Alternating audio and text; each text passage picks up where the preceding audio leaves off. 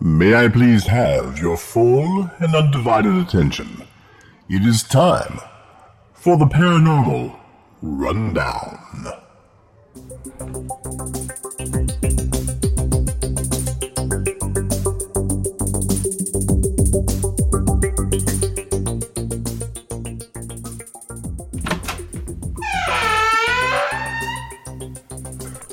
Hello, this is Cedric Dankwell Smythe. I'd like to welcome all fans of the paranormal, the unusual, the slightly off kilter, the frightening, the terrifying, the horrifying, and simply the occasionally entertaining. This is the Paranormal Rundown. There's no place else like it.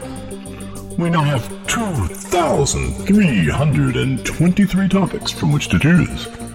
Father Mike, Vic, JJ, Dave, and this week's guest, Jessica.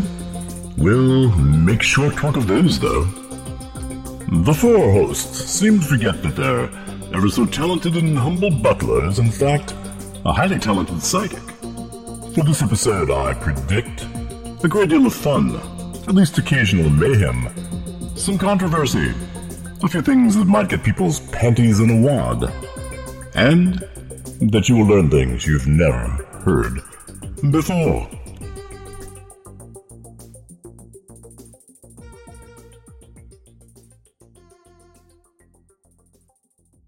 Hello, everybody. This is the recently COVID attacked Vic, Vic Hermanson. See, I just almost forgot my name there. Um, I am not at 100%, but I'm well above 80%, which is a whole lot better than I've been doing. Uh, welcome to the Paranormal Rundown. For Jessica's edification, uh, the Paranormal Rundown, we this is the 14th episode, I believe. Is that correct, Dave? Yes. We're going to be doing an episode tonight, an episode next Thursday, and an episode next Saturday. It's going to be Paranormal Rundown Central for a little while to get ourselves back ahead of the curve. The Paranormal Rundown list is now at 2,322 topics.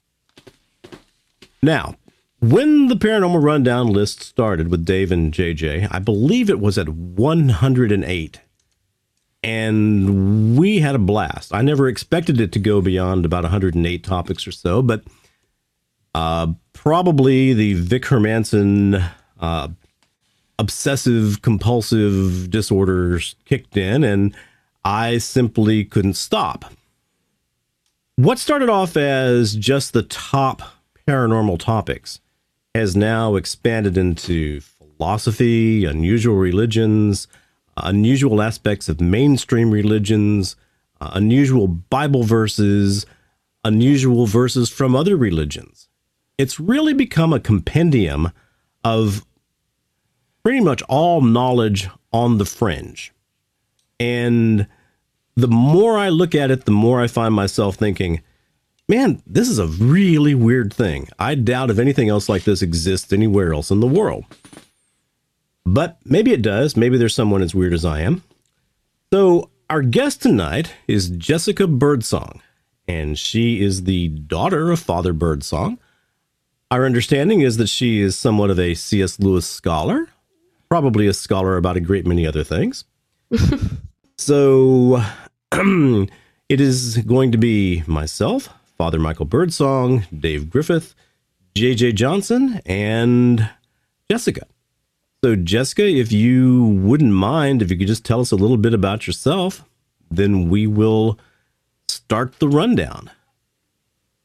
Okay. Um, yep, I'm Jessica Birdsong Clay. I'm married and I grew up in my dad's church and I'm a super fan of C.S. Lewis and I have enough instruments in my home to cater to a whole band. Are you one of those people who plays them all? I am a jack of all trades and a master of none. Excellent. you, you, you could be a John Fogerty. You could just play all the instruments on your next album. Yeah, one man band. well, John Fogerty said he was a pretty good garage band. but okay, so do you know how the rundown works? A little bit, yeah. I know okay. y'all talk about a little bit of everything, and you have a randomizer. So all right, the randomizer is up and running. And so I'm going to move you guys to the other screen so I can see the full randomizer. Now, we select six topics uh, randomly. Whatever comes up, comes up. If they're a terrible set of topics, then we can discard them. If there's something that anybody wants particularly to talk about, we can. And if there's a, there's a topic that someone particularly says, man, I don't want to go there, we probably won't go there. So, one, two, three, four, five. And here we are. Okay. Our first topic is A Modest Proposal, written by Jonathan Swift in 1729. Our second topic is The Cottingley Fairies, the Fairy Investigation Society, the Fairy Census, uh, Arthur Conan Doyle and his uh, relationship to the fairies. The third topic is Saint Christopher. Did he actually exist? Was he the protector of Jesus? Was he a giant? Number four is ability, psychokinesis or telekinesis. Number five is phantom or visiting hitchhiker, hikers. Uh, and number six is speculation about the minimal, minimal possession, demonic possession, of billions of human minds at the same time. I think it's a pretty decent set. I don't. You don't think it's a pretty decent set. The last one is okay, but the, yeah, other ones I have nothing. Same. That's what I was going to say. The last one, yeah, the last one we could do, but the rest of them, trash it. All right. Well, I'm, I'm, I'm all right with trashing it. That's why we have 2,322 topics. Um, Right. Hitting the F9 key again is not going to be a problem. Okay, so hitting F9T, one, two, three, four, five. Uh, let's see. Okay, our second set of six is number one, physical appearance of demons. Number two, replicants, both Blade Runner and philosophical discussion of the implications of replicants. Number three is psychometry. Number four is cryogenically frozen bodies or heads for future resurrection. Number five is the Jersey Devil. And number six is the Dead Sea Scrolls. oh dear lord! Those sound interesting. JJ, there you go. Well, Dead Sea Scrolls is right up my alley, but Yeah. I also like number one. Yep. Well, why don't you and uh, Jessica fight it out? Because I'm okay with either. Truth is, I will probably be less verbal than I normally am because I can only talk for so long before my throat starts to go. And that's exactly what it's doing. Um, so, Well, my brain is not fully here because I have a puncture wound in my eye from an injection, and it is highly distracting. whoa, I bet. Oh man. Well, Jessica, since you're the guest, what would you like to talk about? Uh, I'm familiar with a few of these. I would love to hear JJ talk about the Dead Sea Scrolls. Jessica, you just opened something up, and I hope they're ready for a uh. good conversation. And I've heard a little bit about the Jersey Devil and a, a few of these. Oh yeah, Jersey Devil is a good one too. Okay, Well, let's go with Dead don't- Sea Scrolls then. Y'all, y'all go for it. All righty. So, Dead Sea Scrolls. He had to take off his hood for that. Yeah, I do. Yeah. We, need, we, the need, we need the aerodynamic JJ. Just don't let the light shining off my bald plate blind you. Um, all righty. So, Dead Sea Scrolls. And do it. found by at least according to the story by it was a series of caves in Qumran and it was discovered by a Bedouin boy who was out searching for his goat. He happened to throw a stone randomly, and rather than shattering against a cliff, it fell, and he heard a shattering sound from inside. And it was a cave, and in this cave were a ton of pots, and within these pots, were very ancient documents. Come to find out, they are writings, or at least the as as much as we have uh, writings of based upon the works of Josephus from the Essenes, which were another sect of Judaism, just like you have the Pharisees and the Sadducees. The Essenes were highly deviant, at least in Judaism terms. They did not believe in a lunar in a lunar calendar. They actually believed in a solar calendar, much to the difference of every other sect out there. And they also lived in a community away from the rest of the Israelites. And they actually had a primary teacher, at least according to what we can gather from the scrolls. Um, and they would lead the community. And the other notable piece about the Essenes themselves was that they honestly believed that they were living in the end times. They had an enemy that they, through a code name, referred to as the Kittim, which we understand to be the Romans and they were the heralds of the end of the world. And it was angels who were going to come down and fight alongside them in order to preserve their beliefs. And in the War Scroll, they depicted all of the rules and regulations that one could possibly think of whenever fighting alongside an angelic host to the point where it dictated how far out the latrines should be dug in order not to defile their Holy Spirit. But the one notable thing about the Dead Sea Scrolls is they give us the earliest snapshot of early Jewish writings that we have ever had, biblical or not the up to that point, the oldest text that had been the oldest Bible that we had in our possession was from the 10th century CE. Only a thousand and some change years old. Now, with the Dead Sea Scrolls, we have something that dates from before zero BCE, before zero CE. So, roughly around 100 BCE or so. So that was amazing. Uh, and it also demonstrated that, at least to the Essenes, but we believe to everyone else, that they believed that there were two other books that were considered canonical. The book of jubilees and the book of first enoch but which both of which belong officially to the pseudepigrapha or the book of or the writings of false epitaphs that only the ethiopic orthodox church believes still to be holy and that is, in a nutshell, the Dead Sea Scrolls. Now, there is a lot of uh, academic information that could be passed on. I did an entire episode around the Dead Sea Scrolls for if you want a little bit more deeper knowledge into that.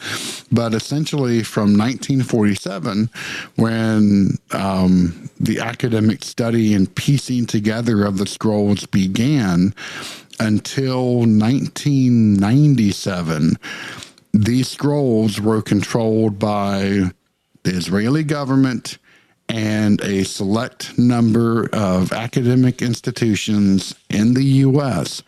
that had complete control over them. And nobody else had access to what the scrolls were until finally enough information had been released through conferences over the decades that they were able to piece together the remainder of the scrolls, which forced them to relinquish um, control. And that's when everyone else got to. And actually, my last year of college, we were the one college that uh, bought access to these uh, scrolls and taught a course on them. Um, and actually, our like our uh, dean uh, went on, well, president went on the talk show circuit to actually talk about how impressive this was. But that's not, and it was just four of us that were in the class that were studying it. But I want to ask some practical questions. Sure. Uh, or talk about some practical issues. How old were the boys who found who found these scrolls? How old? Yeah, how old were they? I mean, were they ten year olds? Were they fifteen year olds? Were they? I have no idea, honestly. No idea. My my the picture in my mind has always been that we're dealing with a shepherd boy. Um, you know, someone who's think I'm thinking 13, 14. And one of the things about 13 and 14 year olds all over the world is that they're often destructive and really enjoy doing things like throwing rocks at old clay pots and things like that. I think it's kind of amazing that the scrolls essentially were recovered no more damage than they were from a couple of thousands of, of years of sitting in a cave.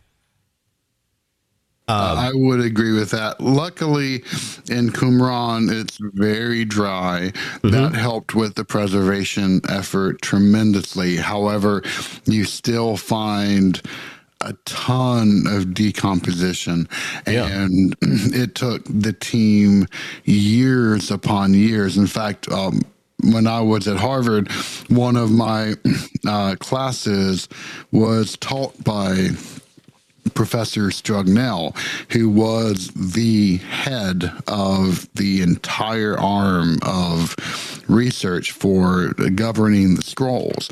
He was a, at the time he was a very elderly British gentleman um, who had been disgraced from academia essentially, but he was great friends with um, the professors that were that was teaching our class, who was visiting from the University of Jerusalem, I believe and so he came in and taught a course, and he would tell the story of how he would wake up in the middle of the night, realize, oh no, this scroll fragment should really go It'd over, over here. Possession.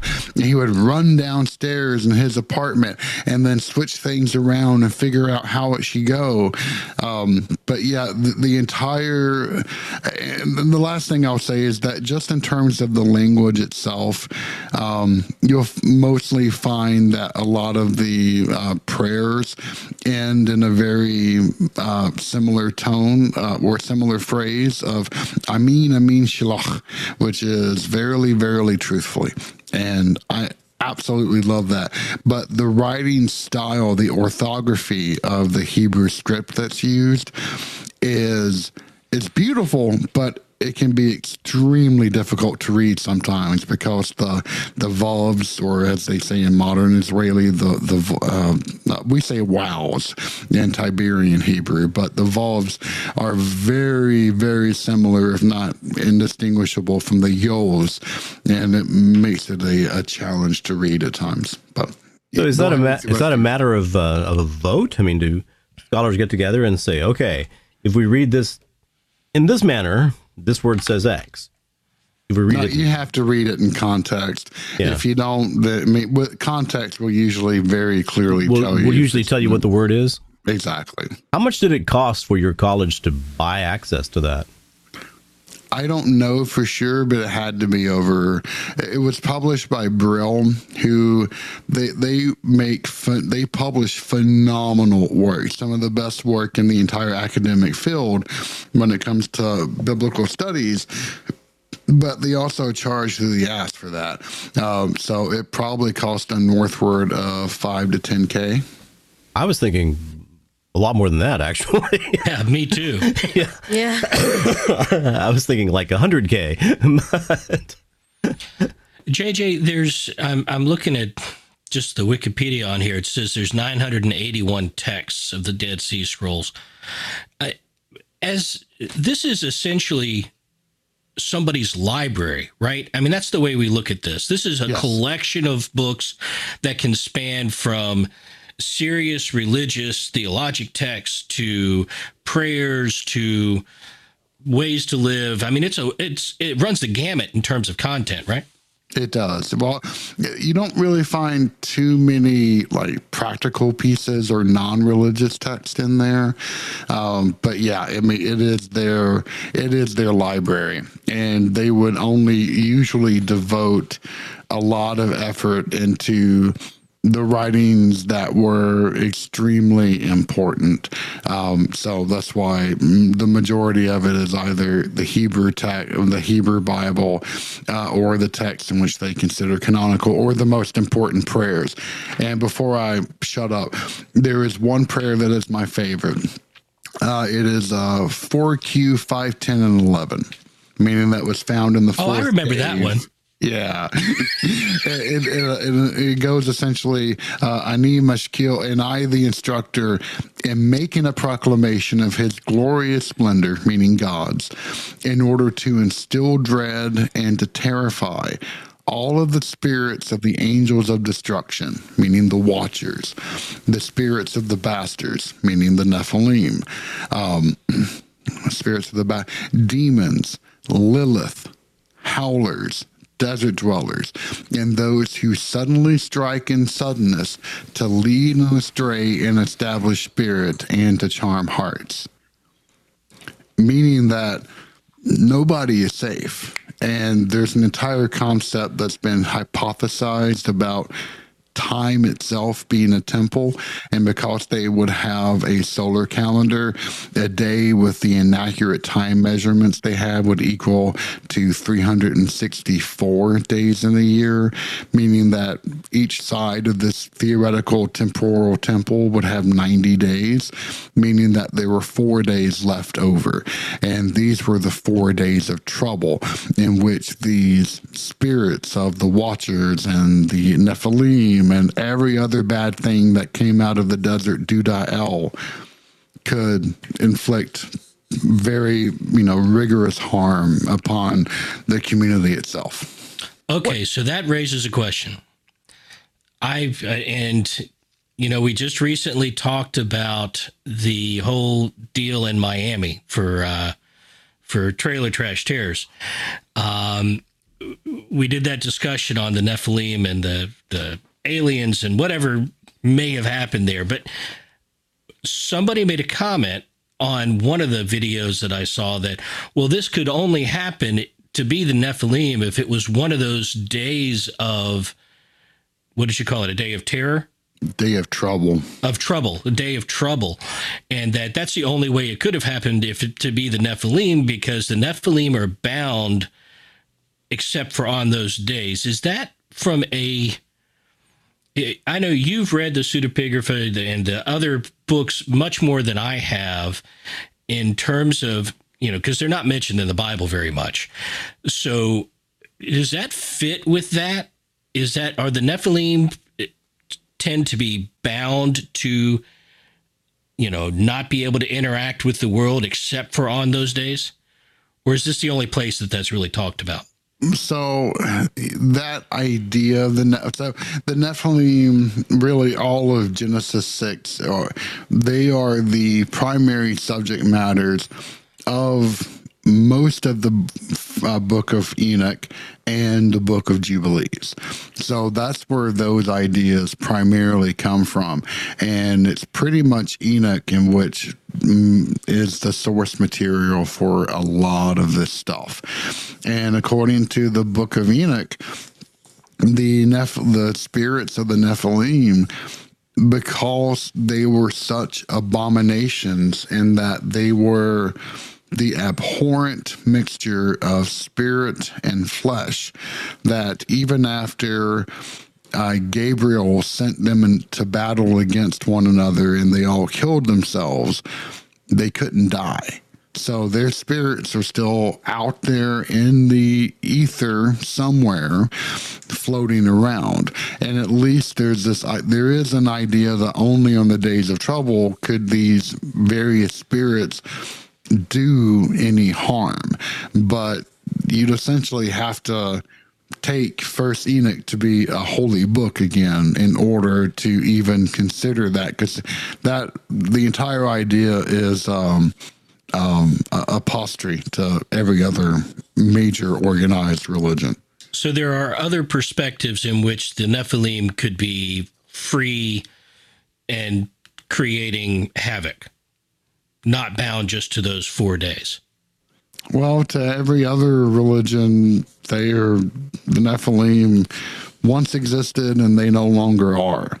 Uh, it's Okay. really only in First Enoch and Jubilees do they provide a reason why it kind of explains what Genesis six truly is, and it's Enoch that gives the idea that they are still around in the ether somewhere. Because I and I don't know where I've heard this, but I have also heard a perspective where the Nephilim are because they're dead and they were technically they don't have human souls or not a traditional human soul that they are the ones that possess people versus fallen angels. And not saying I prescribe to that, but that is a theory that I've heard thrown out there because they are these spirits that are out there. They have no place to go, and in theory, the the demons have been cast down. So I don't know.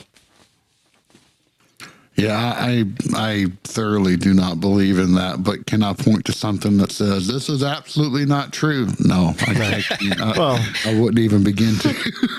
JJ, what is a howler? Ah, so they are the. If you look in Isaiah, it gives a list of the bad creatures that exist in the desert Dudael, and they are not limited to owls, jackals. Uh, hyenas, uh, Lilith, which are uh, at that point just a simple night hag spirit, not this first wife of Adam stuff. Um, and that's directly inher- inherited from Akkadian mythology.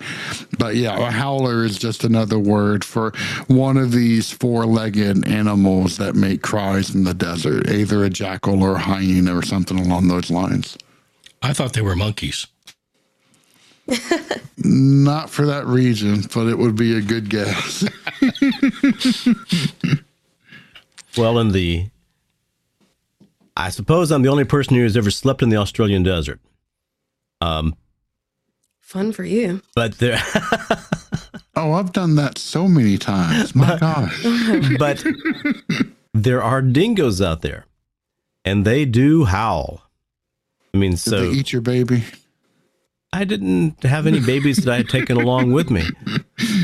But but but but that woman has been vindicated. I I I- think eventually they said, yeah, the dingo that ate this baby. But there's a that sound is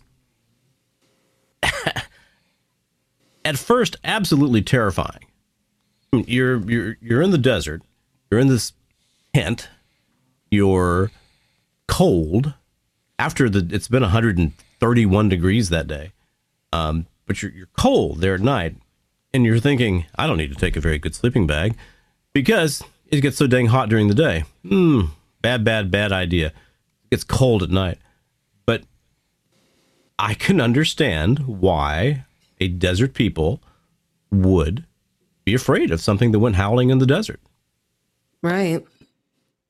Oh, heck yeah. Just sitting on my mom's back porch in Tennessee, and you hear a chorus of coyotes just yapping their heads off in the middle of the night. oh yeah yeah More than enough to send shivers More down your enough. spine. So once they started bringing these fragments into the academic world, then I can only assume there had to be all kinds of Indiana Jones kind of things where people were showing up with, uh, you know, whole other segments. Oh, look what we found. oh, yeah. In fact, this is one of the things that pissed people off the most because you've just imagine you're a professor, you have been working for a year or vastly multiple more on this new piece of research, this new idea. You bring it forth to a conference. You're really hopeful that it's going to be received well. And then you are upstaged by a person who came in from the ivory tower that has access to this very valuable information that no one else has. And and they present a paper that overshadows everything that could have ever possibly been said. So the last eight years of your life were, if they were not wasted, were spent on an effort that only gave you internal satisfaction. Exactly. oh, and they turned the rest of the academic world against them. Oh, I bet they did. Yeah. I, I can't imagine that there wasn't kind of uh, hatred and you know, maybe even sabotage and that kind of thing. Oh but, yeah, I mean, if you take just your regular academic department, which is bitchy anyway, politics and yeah. every, and that's just putting it nicely. And then you blow that up, and you put a bomb in the in the middle of all that. Oh gosh, I mean, the thing is, I got to see it from both the outside in and then the inside out, and it was fascinating on both levels. I know I'm peppering you with questions, and I don't normally do this, but look, you're the you're the scholar here. You're the expert. You know more than all of us combined concerning this topic. Maybe everything, but I wouldn't go that far. am I getting my sources mixed up, and that there was at least one scroll that was made of copper or something like that yes. that, that couldn't be properly unrolled, and there's they conti- the scholars continue to try to figure out a way to to read this thing, and now they're doing MRIs on it. Anyway, I'll, I'll stop. Oh yeah, yeah, it's called the Copper Scroll. It's beautiful. Uh, they they absolutely could not enroll it because they would destroy it in the process. Uh, however, through ultrasound, they were able to get copies of what the thing says, at least mostly, and you can find numerous translations as to that, um, to what it says. Off the top of my head, I haven't read in a long, long time. I'm talking in the neighborhood of like 25 years, so I don't quite remember. But yeah, it uh, you can find translations of it. What was the most astounding, surprising, dangerous thing that was found in translating these scrolls? Nothing. So it, it confirmed a lot of suspicions that there were extra canonical works that were being preserved and considered holy. We had the sense of that, but this was the first time we could directly prove that that was the case. That was interesting. I wouldn't say that there was anything particular that was dangerous. Now, if this was a mainstream sect such as the Pharisees or the Sadducees, and we found out they had some really surprising ideas of how the world worked, then that would be one thing, but that didn't hold true. The most dangerous thing that really came out of the Dead Sea Scrolls were all of the crazy ideas and people rushing to create horrendous books on it uh, that propagated nothing but falsities. The one that really springs to mind is this awful book that came out when I was in college.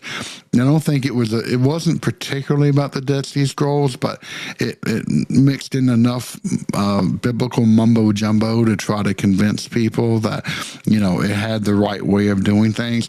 And it's a book called the Bible Code. Have you ever heard of? Oh man, I've heard of the Bible Code. I've heard of that. In fact, my one of my best friend's fathers, he had bought it and was just raving about it and had passed it on to my best friend who started to read it and was like being slowly swayed into maybe there's something here. And we on a trip uh, to I think it was to a model UN conference we looked at him and we all just started laughing in his face. And that was enough to convince him that, okay, maybe there's not something here. But we then spent the next like eight hours completely trashing every argument that they had together. it, it, it was a lot of fun. Well, can't, can't you. you can't you just take essentially any book of sufficient length and depending upon the algorithms that you use, find dang near anything in it that you want? Probably. Oh yeah. Well, then I mean, you have the very traditional concepts of Jewish numerology, and you know, you you can break down each word, you know, the, the way that the Hebrew alphabet works is that each letter can also equal a number. And if you look at the numerology of Genesis, the very first uh, chapter, it lines up beautifully. I mean, it is really, uh, there's a lot of symmetry going on. It could be by coincidence, but, um, you know, at least according to the Jewish faith, it absolutely is not. Um, but yeah, I mean, so Gematria and the rest of these have been around for centuries. So there's nothing new at looking at these things and trying to glean extra information that comes out of it. Um, but yeah. I'll leave it at that. Yeah, I think there's probably something to some of it, but some of the Bible code thumpers get a little too emphatic about it. I've known a few. well, tell, t- tell, us about them. I, have really only seen uh, YouTube thumpers. I've never been in a room to talk with someone about this. Um, I mean, I never really got interested in it, so I would zone out a lot when they would go on. Yeah. but I mean, I did have someone at a church of mine, and she would teach, and some of it was like, you know, JJ was saying, and it was interesting and seemed non coincidental, but some of it is just you're kind of reading into every little thing. And I think that getting to that point is a little. This, this is where this is where you're looking for information rather yeah. than finding the information that's there. Yeah, or, that's the key difference. manufacturing information. Right. So, you know, my my favorite past genius weirdo scholar, um, Gage. you haven't heard the Gage stories, Jessica. I knew a. They're the best stories. I knew a guy in Houston who's still probably the smartest person I've ever met, but man, that guy was weird. Um, I, I mean, I feel like most geniuses are weird, weird, weird, weird, weird. Well, anyway, he had read everything he could find about the Dead Sea Scrolls. He was angry that the Dead Sea Scrolls were not more readily available. really made him mad. Mm. Uh, I mean, he had money, and he was willing to put forth money to actually read these Dead Sea Scrolls or to actually see them. I don't know if he could read them, but he came to the conclusion that Jesus was an Essene. And that the time between, say, 12 and 30, that's where Jesus was, was studying with the Essenes. Anybody? I, all I have is Gage's belief that that was the case. What did he base that on? He based that on everything that he could read. Well, first, part of what he based it on was Isaac Newton you know, I don't know if you know this, but Isaac Newton wrote more about Jesus than anything else. Oh yeah, hmm. yeah. He wrote more. I mean, yes, he wrote the Principia. He wrote, you know, uh, laws of optics, laws of motion, a lot of thermodynamics. You know, all that kind of stuff. And that's you know, he did the calculus. Yeah, I mean, he he did some important stuff in the. He should have kissed a girl at some point. We really should have. Yeah. Um, but, really, really should have, or at least tried. I mean, you know, but but the main thing that he spent his life writing about was Jesus, hmm. and well, and that- and so also uh, alchemy to a certain degree. Yeah. Go ahead, Go ahead Father. Father. Well, no, it was it was just the whole spending that many years with the Essenes. That would that just flies in the face of the Gospel of St. Luke when Mary and Joseph took Christ to the temple. Mm-hmm. you know the whole story of Simeon and everything, and how he got lost. Well, they thought he was lost, but he was at the temple Right. uh, teaching, and uh, all the priests and everybody was astounded at him. And they, you know, where were you? And Jesus said, "Well, where do you think I would be? Where, where do you think I'd be? Wouldn't And- you look for me in my father's house or something exactly. like that? Exactly. Yeah. But but then it goes on to also say that Jesus, he right after that whole situation, they went back to Nazareth. He submitted himself to Joseph and to his father's house. Yeah. So Who promptly took him to the Essenes. Uh, I mean, there's nothing that says that as a conflict, I mean, uh, right? He said, I'm just like, okay, you know, listen, uh, you, you know, we could sit here and talk about. I mean, Well, he Joseph was apparently. I mean, the the word. My understanding is that the word associated with Joseph is tekton, okay, which really means builder more so than than carpenter. Okay, so so Joseph was probably pretty serious. He, you know, probably knew how to deal with stone and how to get work crews together and all that kind of thing. But there's nothing that says he couldn't have taken Jesus to the Essenes. Well, and your friend wouldn't be the first person who had come up with that theory. There are similarities between some of the teachings of Christ and some of the things that the Essenes have done. Now, I have not looked into it. I couldn't tell you what those similarities are. Um, but yeah, I mean, but it's no one takes that argument seriously, at least because there, there's not enough there There's no evidence to base it on. justify it. Right. Right. Other than similarities in stated doctrine, I guess. Right. Well, look, you know, out of all this, there, this this really is a fascinating topic. It really probably deserves a lot more than a rundown segment. But how far do you have to put your latrines away from the angels? I don't remember how many cubits it had to be. I will have to go look that up. I don't want to make that mistake.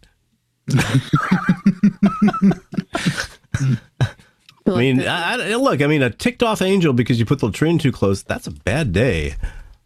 Certainly. Pretty Are, sure. are you digging latrines sometime soon, there, Vic? Uh, something I should know about? the snow melts. I'm not sure what's going to go on.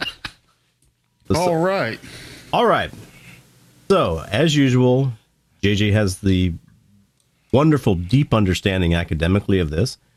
Um, but I think that's a decent rundown coverage of the of the Dead Sea Scrolls. Anybody have any final thoughts or words they'd like to put out? I, I do have one one final question, and, and I don't know if it'll go very far or not. But in terms of what what does the discovery mean biblically? Because the I'm assuming that most of the books, if not all, that were in the Dead Sea Scrolls were. Uh, you mentioned the Hebrew Bible, so from a Christianity standpoint, Old Testament. Uh, were there any New Testament books No. at all? No. No, this was the, the time period of the Essenes that you're talking at least 150 years, if not 200 years before uh, Christ would have died. And then you would actually have, because you didn't have written works appear until 30 or 40 years until after his passing, I believe. Uh, if you consider it a passing, I'm not trying to insult anybody, or resurrection, however you want to look at it. Right. But So, what was was there any significant from a Hebrew Bible standpoint translation or challenges? You yeah, know, I mean, because for example, if you take, if you compare the Hebrew Bible to the Greek translation, the Septuaginta, to the Latin translation, the Vulgate, you will find additions and uh, subtractions from each one of them. And so we always note those. Um, I know that there had to have been some in addition to all of that. However, even if there are, none of these have been convincing enough to modify the Masoretic text as it stands today. I'll put it that way. Okay. I just know that one of the things that, that I saw pop up recently in, a, in another conversation was how, you know, the, the Bible has been translated, retranslated, uh, you know, and translation upon top of translation as some monk is rewriting it. And so that who knows what what it was originally. And my understanding from the Dead Sea Scrolls is is that for the most part, these are some of the oldest texts. It's consistent.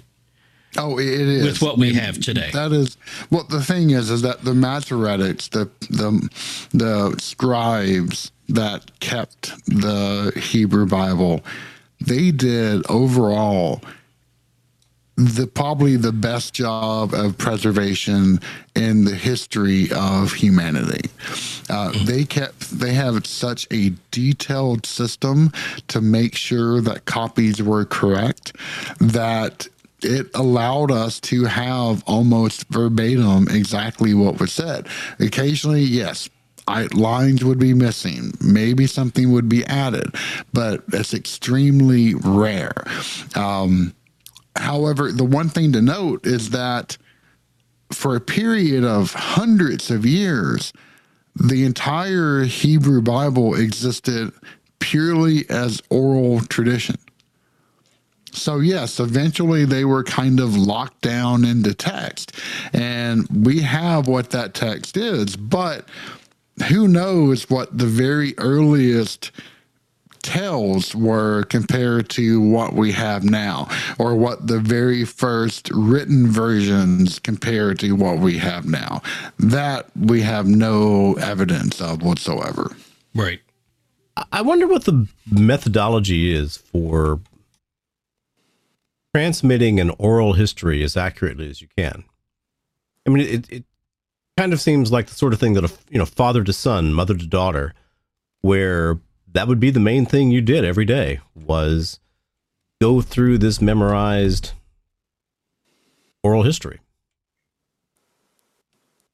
or oral tradition. True. I mean, but the, then you also find a lot of these oral histories that will eventually nail down into written text via uh, engravings or uh, monuments, etc. Okay, and then those also get adopted into the Hebrew Bible. That's what the Book of Job is. It is a much older tale mm-hmm. that came from the Middle East right. that was adopted into the Hebrew Bible, and then sometime probably during the Second Temple period, the Hollywood ending was attached to it. but yeah. I mean, and you find the same thing. The book of uh, Proverbs was really a manual for diplomats uh, that were being sent to various royalties and kings, and it taught them how to deal with them. But then the concept of king was replaced with God, and it then became a way of honoring God rather than kings. Rather than kings. Okay, let's hit the wheel again. Okay, pressing my wheel turning button. One, two, three, four, five. Okay, number one, enlightenment, nirvana, paranirvana. Number two, movies, children or village of the damned. Uh, number three, We've already done that one. So, number four, we've already done that one. Number five is X Club, Thomas Huxley, Sabotage of Science. Number four is chemtrails. Number five is the concept of hell within the earth. And number six is Crystal Skulls, Magical Skull of Doom. Arthur C. Clarke so I, I, I, vote for chemtrails or crystal skulls. Yeah, me Either too. I'm, sounds interesting. I'm saying we've got to get a. I, I was going to make a rule that the next topic has to be secular. yeah. Yeah, next topic needs to be secular. what was the first one again? I don't know. I bumped into the I bumped into my keyboard. Uh, but we've we've got Dad's, I mean, uh, you know- back is spasming. he had to take a bunch of meds, so he's going to go lay down. Oh, Okay. your, your dad's having back spasms. Okay, I'm sorry. I hope he feels better. But we've got uh, we've got gravity, anti gravity, chemtrails, crystal skulls. Um, those are three of the possible. Uh, oh, let's let me just come up with six secular ones. Solar observatory shutdown, which is really kind of interesting. Um, free will or lack thereof. It's the first time I've ever, see, ever seen that happen where the same topic came up twice. The impact of a truly functional truth ray or truth field. what do you think, Jess? Uh, I don't know a whole lot about those. Um, if you guys want to talk about the chemtrail thing, that's fine. Well, or well, free well, Ju- will is an interesting topic. Just we can also do this a different way. I mean, if there's a particular thing that you find fascinating and would like to talk about, uh, we can we can approach it like that. I would love to hear your opinion on the sc- or take on the Screwtape letters. Oh, Ooh, yeah. actually, that's my favorite one. Uh, out of knew all I his liked books, you. out of all of his that I've read so far, I like that one in Mere Christianity the most. Uh, Well, mere Was there a Christianity, certain- mere Christianity. I can. I mean, I I- I've read both of these, but I understand mere Christianity was originally a set of uh, radio lectures. It was, yeah. Yeah, And uh, it was very, very good to like kind of break down the whole essence of Christianity and its beliefs, you know, over air. So, So, what can you can you tell us about the Screwtape letters? well, for me personally, um, one of the most impactful parts of the Screwtape letters, I read it when I was a teenager, and I tend to overthink a lot. You'll fit in. Yeah. And so even though it's like, you know, I'm a Christian, I tend to have a hard time uh coming to grips with stuff because I question it too much, I guess. And so one of the things as a teenager that bothered me was why doesn't God show himself? Uh-huh. And so in the Screwtape letters, there's a whole part that talks about um, how God doesn't ravish, he can only woo. And how his mere presence would be overcoming to someone. And I thought that that, to me at least, for me personally, it really helped me kind of understand of like, why doesn't he just appear? You know, because if he did, people wouldn't have to question whether he exists. Yeah, Justin, um, in previous episodes and on my own podcast, I'm often known for saying, if you ever happen to meet God, then you're in for a very, very bad day. yeah. Yeah, I think We y'all talked about it in the one. last one. Yeah. Yep. Right. Well, I you know the my my youngest son struggles with this. We have conversations on it frequently nowadays on you know why not just prove your existence? Why doesn't God just prove he's there and therefore uh, everybody would know and you know can worship him appropriately and uh, you know it's it's really hard for someone younger to get that idea of not knowing is part of the point. You know, if you're certain about it, then that doesn't leave room for faith. Just belief, right? You just, you know, you read it, you experience it, you believe it.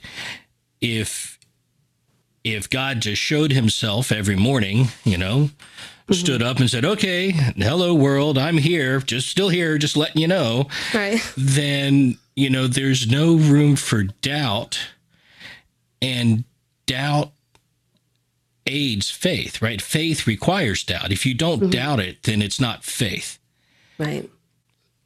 And I always thought of it in the sense of too, like if you follow someone strictly out of fear, then that's different. And what God wants is you to follow yeah. him out of love, you know? Well, And so you're kind of, you know, people would say, well, it takes away your free will. And I never really understood it. But in essence, it does because you feel like you can't say no. Well, I, I think it would take away free will. I mean, a a um, a five year old doesn't have free will if it's being watched by its father Right. uh, every, every second of the day, um, and even if it's a a, a loving, supportive father, you know, they're every, every moment of the day they're doing everything they can to please that father. Uh, I one I feel the silence of God pretty much every day, but I I don't I don't I wouldn't want that proof to come into the world. Right, yeah. Personally, what I like about the Screwtape letters is how much fun it is. How Oh, how, for sure. how, how, how, how funny the writing is. You know, I- Yeah. I, mean, because I mean, if, if you just take it into you know modern, you know, twenty twenty four language, it's like, damn, you're a dumbass. Um, Yeah. you know, you know, are you really asking me this question? Uh, right.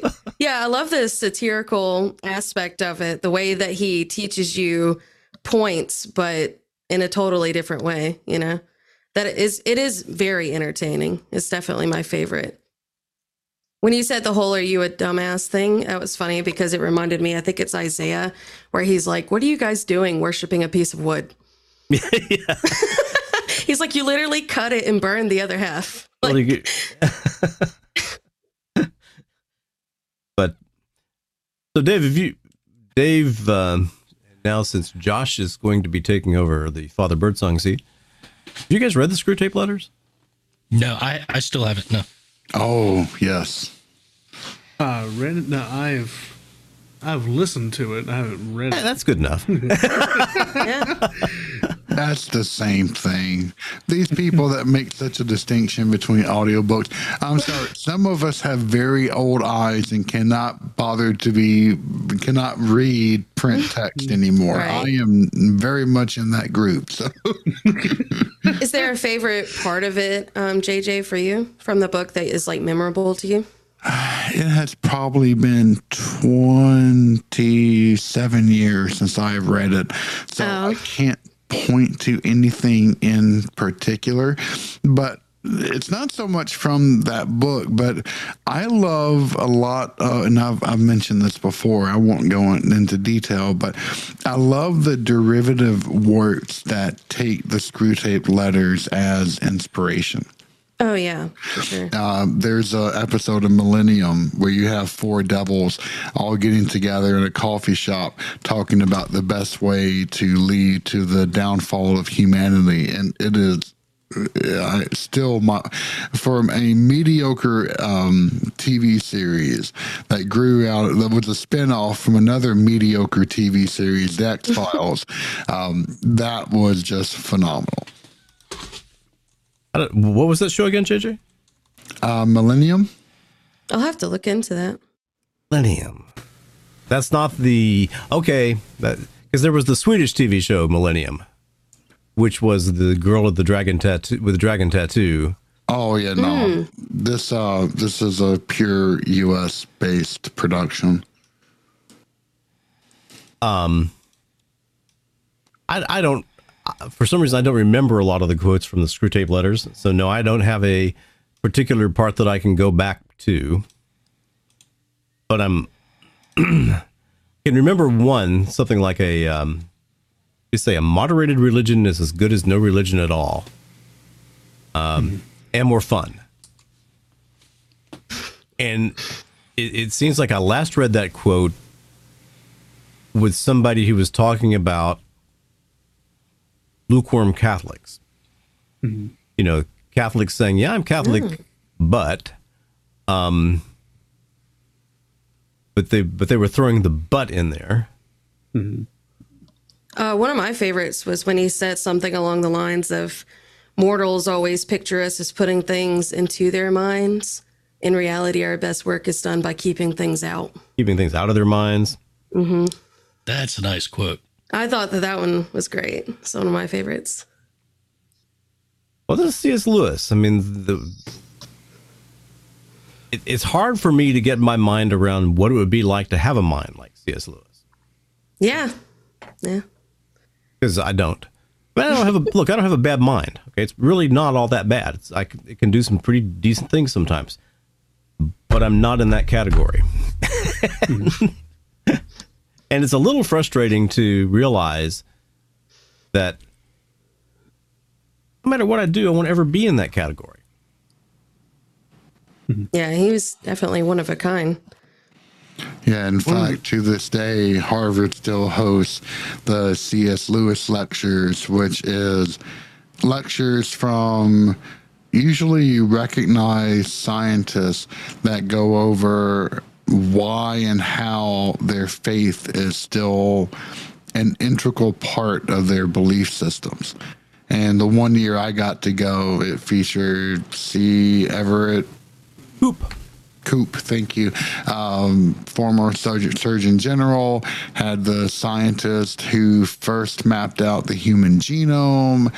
It, it was fascinating. I absolutely loved it. Wow, that does sound great. Well, so what was Seaver Koop talking about? His uh, his faith. His faith. Okay. Yep. And I, I remember him being a pretty imp- well. First off, he's a very impressive looking kind of guy. Oh yeah, with mean, that beard and The beard, yeah. I mean, he kind of looked like he was, you know, you know, win the Ernest Hemingway look-alike contest, or you know, he well, he personifies the word distinguished. In yes, my he did. mind. Yes, he just, yes, yeah. I, I Did he have a tweed jacket? Oh, he often did wear one. You're right. Heck yes. I'm not sure if it had the elbow patches on it, but you know, Oh man. if not, it was a missed opportunity. Yeah, right. He's missing out. Well, gentlemen, I'm gonna since we're we're not getting a uh, a great sorry COVID mind since we're not doing all that well with C.S. Lewis, I'm going to throw out some specific secular topics. Okay. You guys tell me what you want to do. Uh, the first one is now remember with the rundown, you don't really have to know that much about what you're talking about. You just have to be able to talk in an entertaining manner in a way that vaguely relates to what we're supposed to be talking about. That That's a tall Good order for me. is that okay? First topic. First off, just tell me how, tell me how many people know what this word means. Scaphism. Hello, this is Cedric Dankworth Smythe. Have you ever noticed how I emphasize the Dankworth? It just sounds so upper class. Anyway, the modern social milieu dictates that I tell you we are about to discuss something horrific. Something that you might find difficult. Difficult to hear. Offensive. The sort of thing almost guaranteed to place somebody's panties in a wad, as they say. So, such things make you all yumpy, as Vernon Dursley says. Perhaps you should skip the next 15 minutes or so. Or, like me, you just are fascinated with the more dark aspects of humanity, then listen with all the more relish. S C A P H I S M. Scaphism. Not a clue. Not a clue. Would you like to know? Is that similar to escapism? No. That's what I was thinking, too. Scaphism. Okay. Would you like to know what that word means? Certainly. Okay. I'm so glad. Scaphism. Would it matter if I said no? yes, it would. No, we could have I'm all said no. He'd be like, but, but you really Uh, should no, no, no, know." no. I would just make you. I, would- I, I would. yes. I, I would just go into the. Uh, I'd probably become passive aggressive. Oh, okay. Aggressive Vic. I Yeah. like I would love to know. Please. You don't really want to know. All right. All right. Scaphism is a method of execution, which is considered in many ways the one of the most horrible methods of ex- execution ever. Okay, so they would take two boats, kind of like canoes, and they would fill the bottom boat up with honey and various other things that insects love to eat and they would secure you down inside all this goo in this lower boat. And then they would shove something down your throat and make sure that you and fill you up with milk and honey and other things that insects love to get. And then they would cut out armholes and a face hole and a breathing hole, and they put another boat on top of the boat that you were already in. Then they put more, you know, honey and things like that in there. And they would float you out in a lake um, by a rope, and every day they would pull you back in, and they would force feed you more milk and honey and this kind of thing, and then push you back out there. And pretty soon you were unable to maintain all this honey and milk and stuff in your system, and it had to come back out into the boat also. So pretty soon you're sitting in this boat full of uh, honey and milk and excrement and bugs, and things come along and they want to start eating you. And they keep doing this and they keep you alive as long as they possibly can. And sooner or later, you die of being uh, eaten bit by bit by insects that come along and start eating out your eyeballs and tongue and nose and things like that. This is scaphism, showing how incredibly creative our ancestors were in executing people in a slow and horribly painful manner. Yeah, I want to know who is they. Oh, Because I really don't want to meet them. I don't know. Yeah, that was pretty metal. the fact that he knows it step by step makes me never want Only to make Big mildly Mad. yes, yes, it is a little concerning. uh, It's ancient, like, let me look in my recipe book of torture. it's an ancient Persian form of execution. I should have got that. Okay. Yeah, it was also called milk and honey and left to be in the middle of a stagnant body of water. the mic- the victim was also covered in the milk and honey and generally stripped naked. Um, so this is a horrible form of execution.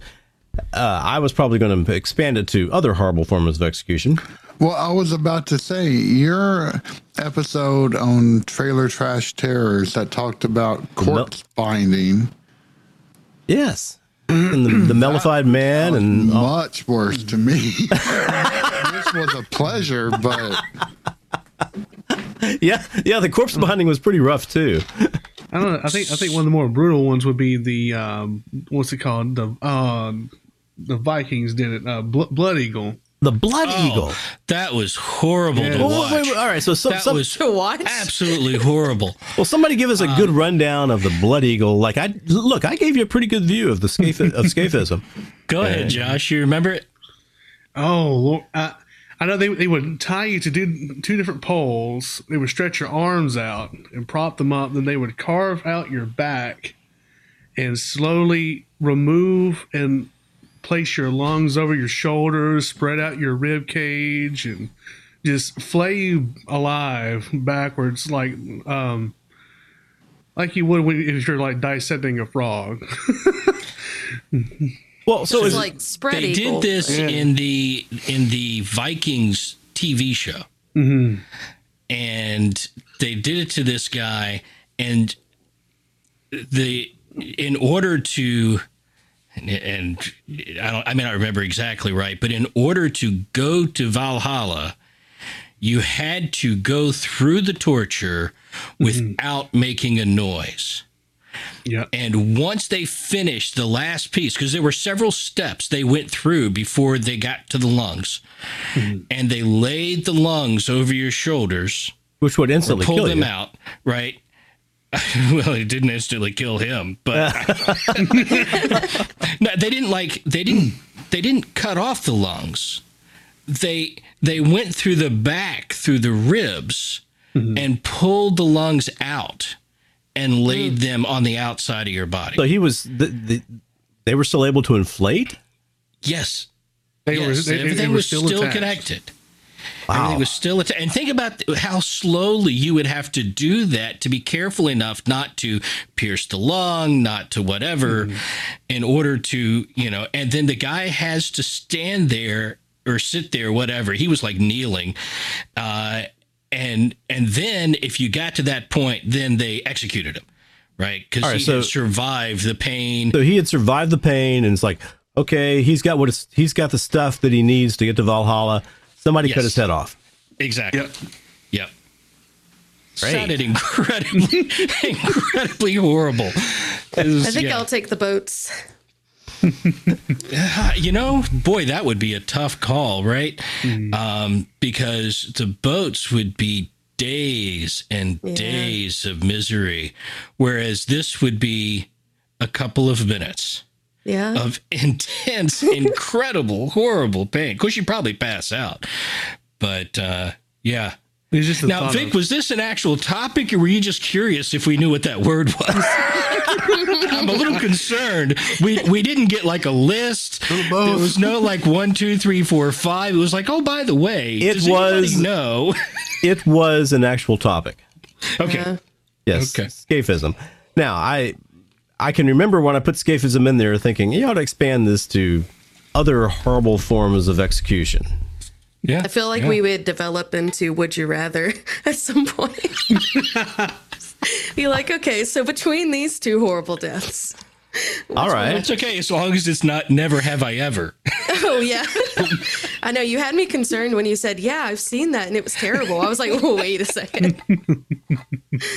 I've well, I've um, well, um, I've not directly witnessed an execution, but I've been there when they've been done, which was at uh, Huntsville. That's right. You were a, a, Yeah, I a worked. uh, nurse at a prison, right? Yeah, I was a nurse at a prison for about six, mm, about six months, and um, met some people that make you very happy that we've got prisons. Oh, I'm sure. were, were you involved in like the, No. the pre-process or anything? No, my job was to give out medications in a cage, and to and to look at people's injuries and listen to their complaints and this kind of thing. But no, I I I didn't get to start the IVs or I, I, I'm not. You know, that's a good question. Would I have done that? Uh, no. That'd be a tough job. Be a tough job. I feel like it I is, can yeah. honestly say I wouldn't be able to do it. I wouldn't be able to hook someone up like that, regardless of the. I don't know. Uh, that's usually my That's only. a, that's a tough one. Yeah, that's like one of the concerns with, you know, people are either for the death penalty or they aren't. And I'm always concerned about the people that have to administer it, like what that does to you psychologically. Well, I mean, you'll read things like, okay, they have six guys with rifles, and one of the rifles is loaded with a dummy round or loaded with a blank. Well, you've fired very many rifles. You're surely going to be able to tell if you've got a blank round in your rifle. you know, in, in terms of the recoil, in terms of the sound, in terms of the. Dave's giving that look like, hmm, I wonder if he's right about that. Well, I've fired I've fired blank rounds, Yeah. But I haven't fired them side by side. I would have to fire them side by side to tell the difference. I mean, it's it's close. It, it's it's not like you fire a blank round and it's like, uh, oh, well, that was easy. You know, I mean, it's there's umph to them. But you're right. If you fired enough, you you could probably tell the difference. I would think you'd be able to tell the difference. So I, I guess if they were saying to me, "All right, uh, we've got all these really, really horrible execution methods. You know, you're going to be executed. Sorry, you know, you're that you're in the you're in the pool, um, but you get to choose one that we're not going to do to you." I suppose what I would say, take off the table, would be impalement. I was thinking that. You don't want to experience the thinking fullness of the impalement, like Vlad the Impaler style. Yeah, Vlad the Vlad the Impaler style, because apparently Vlad had uh, trained people. He had, he uh, their job of a particular part of Vlad's government was to train people how to properly impale, such that the impalee had minimal damage by the time they got him up on that pole. Hmm. They, they didn't want you dying quickly. Uh. But let's think about this for a moment. Okay. All right. The impaling itself would be incredibly painful. Yeah. But once once that wound is done, you're just kind of hanging out, right? Until blood loss kills you. Well, that was the idea. Let's make let's make it to where the blood loss is not so much that you're going to die right away. So, so yeah, I guess you would die of suffocation. You would die of infection. You would die of blood loss. You'd die of shock. Well, the um, I forget what it's called, but the method where they sit you on top of a unsharpened stick. Uh huh. And for the first uh, few hours, you're okay. But then eventually, Your legs give out. well, no, I mean you're you're literally are sitting on this stick with your arms being supported by two other poles. I gotcha. And there's nowhere else but your body to go but down, and it uh, slowly begins to penetrate your anus. And Ah, Oh, you're Yeah. sitting. You're not like okay, yeah. I was picturing laying back on a stick, Oh, sitting no. on a stick. Yeah, now that does sound unpleasant. Yeah, and that would last for days. But one one other thing, uh, just a random bit of thing. There is an anime actually out this season called uh, Hime-sama Goumon no Jikan desu, which is Princess. It's time for torture in quotes. But Oh. the the torture is actually uh, like a demon would come into a room and show delicious food and tempt her into uh, into eating it. And then they would get like trivial information in return. It's all extremely innocent but it's just it's, it's kind of funny Wow. that mean- sounds like an anime for sure. I mean, we sound like 12 year old guys now. Um, hey, anime is a highly sophisticated art form that is my primary method of entertainment. So, yeah, no, I love anime. And obviously, the most so- sophisticated is Food Wars, right? oh my god, I say that in jest. that that is definitely an interesting one. right. Well, well, what? is- There's an anime called Food Wars. Yes. Oh yeah, it's uh, a series of.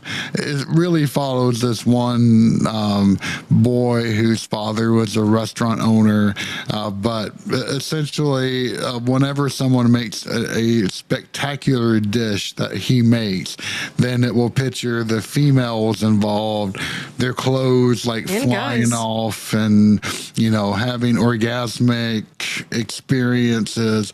It, it, it's It's fan service. Bizarre one. Yeah, that's uh, that's pretty darn bizarre. There used to be a. This was a long time ago. Uh, just right when the internet started to become fast enough for people to actually do things with it. It was a a short, less than a minute long anime type clip that was distributed as a GIF file, however you say that word. So, Paul, is it it's GIF? Yeah. Yeah, it's GIF. Yeah. GIF. Yeah, I've always said it. Anyone who says otherwise is wrong. And Wasn't it the creator that said it was what did he say it was GIF or GIF? can't I don't remember. care what he says. He's wrong. Us true nerds know it's it's GIF. yeah for this well look whatever that word is i'll go with gif just to maintain peace among the, the clan Hello, this is Cedric Dankworth Smythe again. Well, it seems that the boys have gone a bit longer than I expected into the Pantheon of Wad territory. They're getting ready to discuss an old GIF. G-I-F. Yes, that spells GIF. That depicts a horrific scene of a Japanese anime girl. You are certainly welcome to skip the next 10 or 12 minutes and not go out looking for that particular gift, which you will find offensive. Or if you wish, you can go look for it all you wish. But you'll find it and you'll be offended, and you can't say I didn't warn you. Or you might say, Ah, well, thank you so much, Cedric. That made my day. I'm, I'm certain we have some listeners who would have such a response. um it was this it was this little video of a, of a japanese girl being through some force sucked onto this backplane thing. Arms are up like this. Then laser beams cut around her body down her legs. Then they just sort of pull her body out of her skin. Does anybody remember seeing that? No. No, but I've really seen morbid on me. I thought he was going to talk about the the gif of the girl with the leaks, the Caramelldansen girl. The leaks? Yeah, there's like. Well, I Oh, don't are know we, are we talking? first- Are we talking? Tell me about it. I don't know. I didn't even know what that is. Oh. well, there was Oh like a little God. clip when YouTube first started, and it was an anime girl with like the little leaks, and she would dance. Yeah, they the, would put the it to giant Japanese green onions leak. Yeah. Oh, leeks, Yeah. like the, the like you're making soup with leeks. Okay, got it. Right, right, yeah. leeks. Yeah, Yeah. Hatsune Miku-sama. Um, they have me that the Vocaloid thing phenomenon is gigantic to the point where they now do holographic um, concerts of her. Yeah. Um, they, I mean, they do collaborations with every major Japanese industry that there is. And uh, they actually have some phenomenal games Diva Tone F and uh, Future Tone and uh, everything else. They're, they're phenomenal arcade games and regular console games as well. Oh, okay. Yeah, that's where I thought the he was music's going. phenomenal. It really is. Some of their some of their songs are actually on my like most favorite playlist, especially Happiness Committee. Oh, it's bloody phenomenal. anyway, sorry, I will stop now. All right, I, I just put the the GIF on Discord, so anyone who's feeling brave, uh, watch it at your own risk. Yeah, that sounds intense. Wa- wa- watch it at your own risk. Okay, so um, suffice it to say that the our ancient ancestors were extremely creative when it came to inflicting pain. Mm-hmm. So most of the executions in Western society have not been directed at causing as much pain as possible. I mean, after we got past sort of the William Wallace era, you know, the the drawing, quartering, hanging, disemboweling, uh, all of that, till the guy screams freedom. Um, but um, so what changed? I always thought that was a horrible way to go. Well, that is a horrible way to go. So, but what changed? I mean, it, it changed from we don't only just want to kill you, we want to cause as much horror and pain in your mind as we possibly can and to your body. To we just want to get rid of you. I mean, go ahead. I, I just watched that, and I, I kind of wish that I did not. Totally with you right there, Jay. That's right up there with um, two girls, one cup. Yeah, no, it's it's Oh, right in the same category. I mean, I mean, look, I told you, own risk. Uh, Oh, I have such a bad taste in my mouth. Thanks, Vic. You the man, buddy. yep.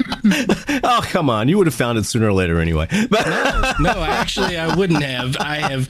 I have gone the entire time since since gifts like that were started and have not seen it. And I. well, who makes those? I mean, is it Random people. random people? That's just. A, I mean, does this guy go to work for? You believe the next day? I pray to God not. He, he's probably a programmer in the dark corner of his grandmother's basement. That's It has to be quite a possible. 4chan lurker. Oh gosh, be. fortune. Have you guys ever seen the movie Pierrepoint? Movie what? The movie's called Pierrepoint. No. Okay, Pierrepoint is a movie about the last British executioner. His name was Pierrepoint. And the way that they did ex- he was the son of an executioner, and the way that they killed people in the British penal system, uh, say pre World War II, was through hanging. And Pierrepoint became the world's best hangman. And so the way they would hang you in Britain was they put you in a room and have you write a letter. And then you know that sometime in the next 10 minutes you're going to be hanged. You don't know exactly when. But so Pierrepoint would burst into the room, grab you by the shoulders, take you to the place where they're going to hang you, put the rope around your neck, and trip the the the trap door. He was to the point where he could go from into the room to dead prisoner in eight seconds. Okay, so so he was the world's fastest hangman. Hmm. And then after after World War II, they hired him to go to Nuremberg and to hang Nazi prisoners. And he got pushback. He wanted to set this up to where bam bam thank you ma'am just there there was nothing other than just eliminating that prisoner. But the Americans and the French really kind of wanted this to last longer. They wanted there to be a torture element to it.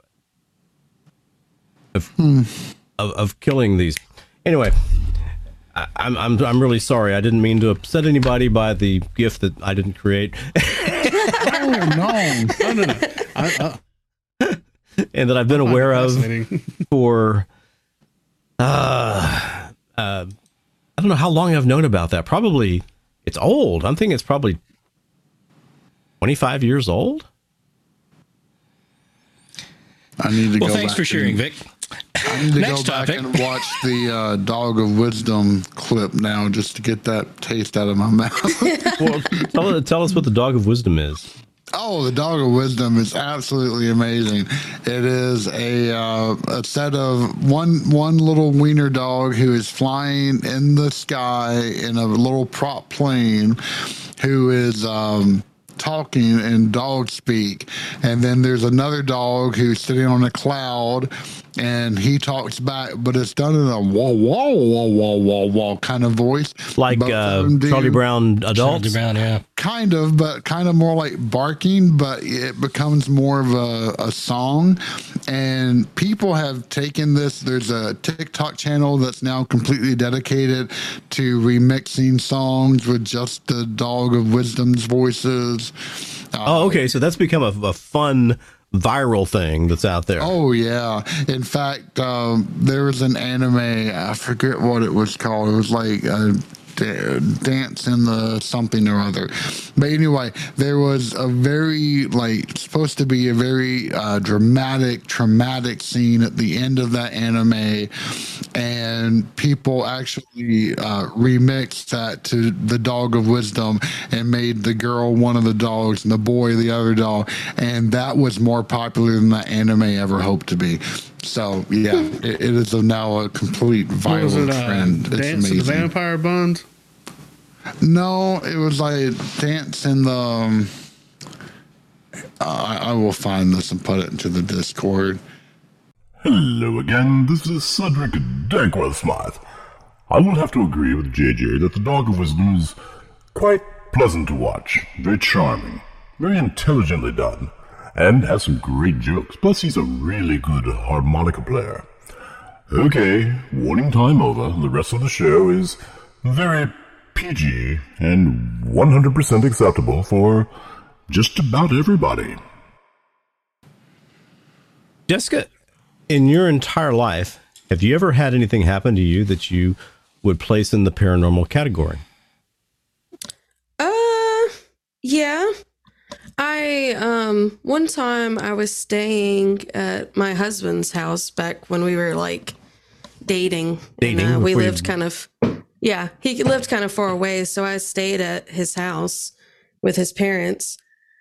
And I remember going into the room and I heard this like shuffling noise. And I didn't know what it was. And I was like, well, is it their dog? Like, and they kept a very clean, nice home. I was like, it's not like a rat, but it definitely was a very apparent shuffling noise. So I looked around and there was nothing there. And the dog was actually in a kennel. And I was like, that was really weird because I know for a fact I heard shuffling. So I heard it once or twice more, but I couldn't figure out what it was. And I eventually um, went to bed and it had a bunk bed. And when I went to bed, I was like very, very afraid you sleeping on the bottom bunk or the top bunk? on the top, sorry. Uh-huh. And uh, I remember being very afraid and feeling like something was watching me and was like very concerned. And so I went to sleep that way eventually. And uh, I woke up and he had gotten back and he had went into the room for something. Uh, Jonathan, my husband, and when I woke up, I had like a full night terror panic attack. Really? And I, yeah, and I never had had one ever. But it was like this gripping sense of fear that was like uncontrollable. And he was like, It's me. Like, what are you afraid of? And I was like crying and hysterical. And I knew that he was there and I knew that nothing was happening, but it was like just a full blown panic attack. And so he ended up wanting to pray for me because I told him what happened. And when he started praying, I got more afraid. Like I had a very bad reaction to him praying. And I actually asked him to stop. And Really? he was like, yeah. And he um, was like, no, we're not going to stop. We're going to, like, he was by that. And eventually it, it wore off. But I never had a panic attack. I've never had a night terror. Um, and it was just this gripping sense of fear that I've never felt at any time in my life. What do you think you were hearing? Uh, I'm not sure. I mean, it felt like a spiritual thing, you know. And um, later on, I figured out that you know someone in the house had been doing, you know, some weird stuff in the room. So I don't know if it was like a an attachment or anything, and there was something in there. But to me, it definitely felt real. I mean, I've never had any kind of hysterics in my life, and I know that I heard something. So I don't really know what it would be. But the the actual physical evidence that you heard was really pretty mundane. I mean, it was small noises, shuffling, that kind Yeah, of. it just it sounded like something was in there, like, but I couldn't figure out what it Mm-hmm, Which you didn't see anything. You weren't attacked by anything. But yeah, the, it was more of an emotional reaction than Right. anything. the mental impact it had on you was quite powerful, though. Yeah, yeah. The the night terror feeling was when you woke up you said in the middle of the night that was just a feeling that there was no like dream associated with it or anything like that No, it was just like immediately I was afraid again. It was like I was afraid when I went to sleep and I was afraid when I got up and I up. felt like something was in there and like something was to harm me. did you have any uh sleep paralysis when you woke up No, not at all. Like I, Okay. I bolted right up. And I didn't understand why. And that was what was concerning because I'm I'm kind of a very practical, logical person. and so I was like, I don't understand why I'm having because in my head I'm thinking, is my husband, you know, is Jonathan there? And there's nothing here. Why are you acting like this? You know? And I was very concerned when I got afraid when he started praying. I was like, i okay. imagine so yeah, I was like, I don't know why I would have a adverse reaction to that, but you know, that's really my only one. Um, he did have an experience there too, like before we met, like a year or so prior, and um, he felt something grab his covers off of him, like pull his covers off of him, and that was on the top bunk as well in the same room. So I don't know, it's interesting. yeah that's annoying i used to have something flip the covers up over my feet in the middle of the night really? yeah just like it was walking past the bed and flip him up Wow. wake me up Did that happen often? Uh, for a couple of months, yeah. Yeah, that was in a, a long string of, of events dealing with something demonic. So Oh wow. it was, This was af- after your experience in the trailer. yeah, yeah, yeah. This, this was two years later. This is after any of the attacks had died down. It was just now occasionally annoying stuff would happen. But uh, This is Yeah. um kind of somewhat off topic, but not. Do you believe in like ghosts, or do you believe in familiar spirits, or do you only believe in demons? I know that's a loaded question. No, it's a regular question. Um, from from my perspective, uh, so I'm I'm the one of the group who does all the paranormal investigating. So I I believe there's multiple things. Uh, I've I've had experiences in places that were haunted and had things follow me home from places that were haunted that were benign um, you know, no negative feeling with it, no uh, agenda, no manipulation or anything like that. Just appeared to be what you would expect a human ghost to be. Uh, and in some of that, we've got evidence of EVPs and uh, you know stuff we've heard on spirit boxes, things like that. I've had stuff. One thing follow me home that was negative that I still think was an angry spirit. Um, and then I've had a demonic experience that was that was not a lot of fun, and that was a very, very, very different thing there was extreme hatred and uh, malice in everything to do with that entity. So, yeah, from from my point of view, I think there are spirits and ghosts out there that are human.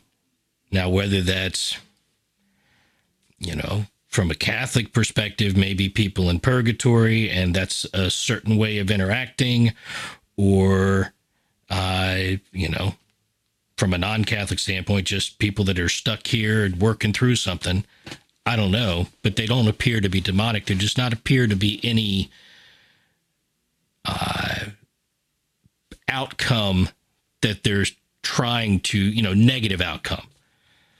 Right? They just they just are, and and there's definitely demonic. I've dealt with that and there you know i've i've known people who've investigated who when they run across something that seems powerful but is not acting like a spirit human spirit and it's not negative like demonic that they sort of claim as elemental uh, i don't know about that myself but i know you know investigators who do think things like that exist i think Yeah, there's what- a lot of possibilities out there Yeah.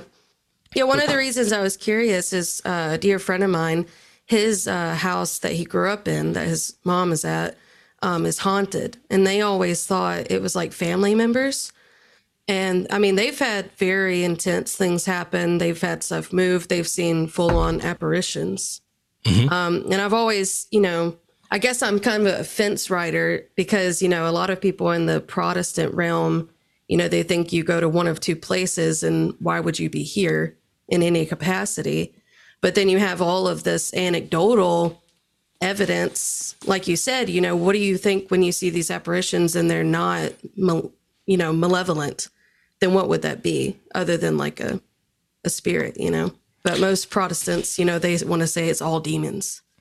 Yeah Well, it's become extremely common. In fact, we'll check this particular episode. Virtually every podcast we do, every paranormal rundown we do, fair number of Trailer Trash Terrors episodes that I do, they're EVPs. Hmm.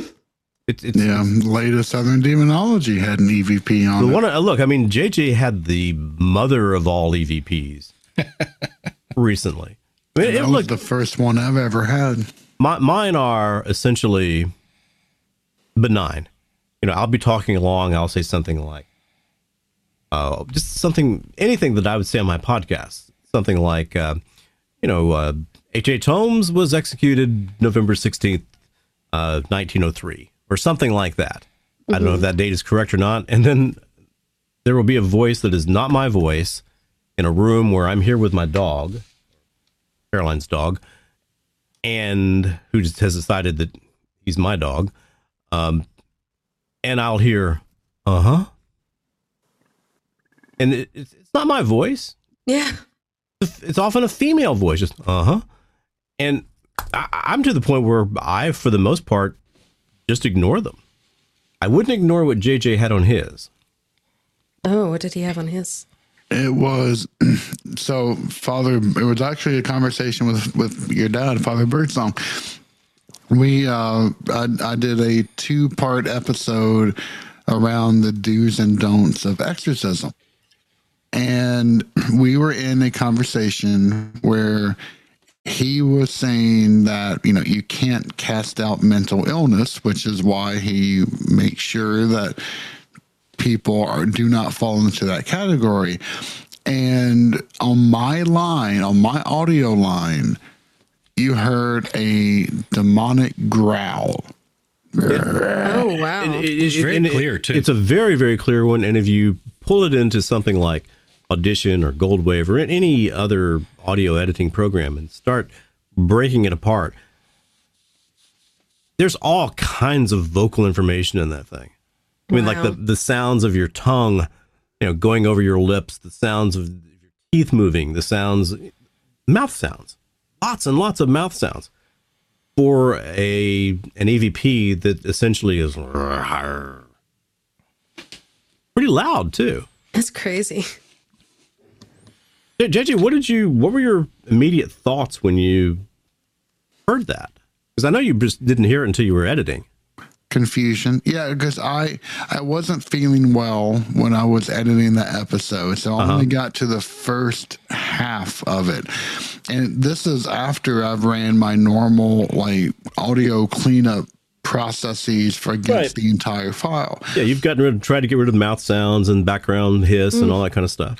Right, and then on the uh, on the next week, I got to go back and finish that editing, and I heard it, and it was very faint. And I actually boosted it like by three dB on the final um, on the final release, but I, I was like, what? Got- at first because at first I thought it was just someone breathing, but I I've been like normally I would just wipe it away without listening, but this time I'm like, mm, what is that? And I went in and listened, and it would uh, growl, and I'm like, what? And it was just utter confusion because my dog does not make noises. Um, it's taken me a year and a half to train her just to make any kind of noise in order for her to want to go outside. And she rarely, she never sits by my desk to make it audible on my microphone. And I went through every possibility. I played it for my wife, and we batted around ideas of what in the world this could be. I honestly, I have no explanation for it, and that freaks me out even more. And it didn't sound like any of our dogs either. Yeah, and, and there Well, was plus and- they wouldn't show up on JJ's track. right. Yeah, true. They It would was show up. Clive.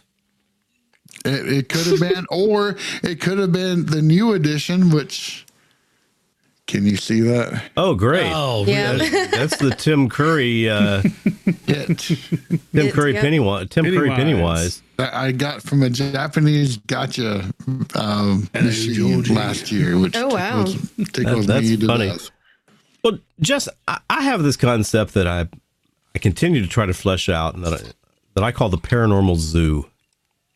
Um, in that I I can't go along with the the Protestant view of look anything you con anything that you run into that isn't clearly human or clearly a, a physical body is a demon.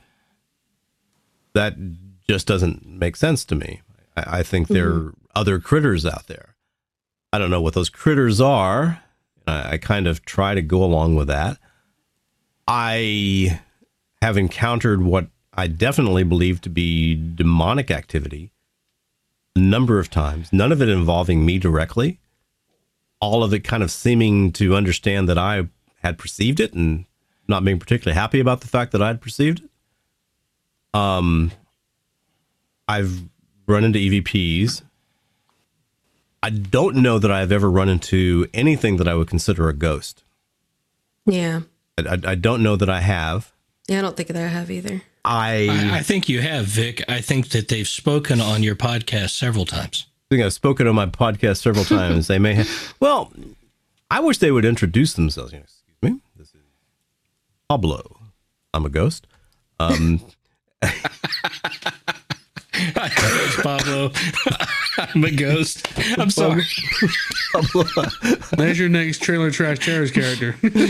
Pa- Pablo, Pablo the ghost. Um, Pablo's on the 12 step program to get to heaven. He's We used to hear these bizarre noises in our house, and we called it Bob. yeah, yeah, well, yeah, Bob. I mean, that's a good name. Well, I grew up in a haunted 200 year old log cabin, and we had Patrick, who scared the shit out of me at every chance he possibly got. Um, Last name Swayze. no, thank God. Oh God, I don't even mention that idiot's name. Oh, I can't stand him. But anyway, It's a wait, wait, wait, wait, wait. though, because Uh, we're talking. We're, we're talking the guy from Ghost, the guy who's, you know, sort of making love to Demi Moore's hands and that kind of thing. yes, Yeah, the Potter's hands. Yeah. What what what do you not like about him? He was Oh, singing Henry the Eighth I Am. just the just his presence in the movie Dirty Dancing pissed me Oh. off more than anything. There are certain actors that I just have an abhorrent amount of hate for. Is it justified? Is it reasonable? Absolutely not. Do Didn't I he still have it? movie? I am so glad to hear you say that, JJ. Well, because your your hatred of Keanu is just not Oh, justified. it is No. justified. He All is right. the worst thing that has ever happened. But anyway, I, I won't go. my older son's wedding was held at the Dirty Dancing. Ah, Mountain Lake. What's that? Mountain Lake. That's I grew up like an hour from there. You know that that's where my son had his wedding wedding. Beautiful And place. Uh, his wife Lise, who's French, that's her favorite movie by a whole lot. Um, Well, I'll be dang. I will say I, I refuse to even look at Cyberpunk 2077 just because of the fact that it features Keanu Reeves. However, Wait, wait, wait. Cyberpunk 2077, what is that a movie? Is that a it's game? a What is video a game. game. A Video horrible game. Uh-huh. video game. It delighted me with all of the issues that I had when it first came out.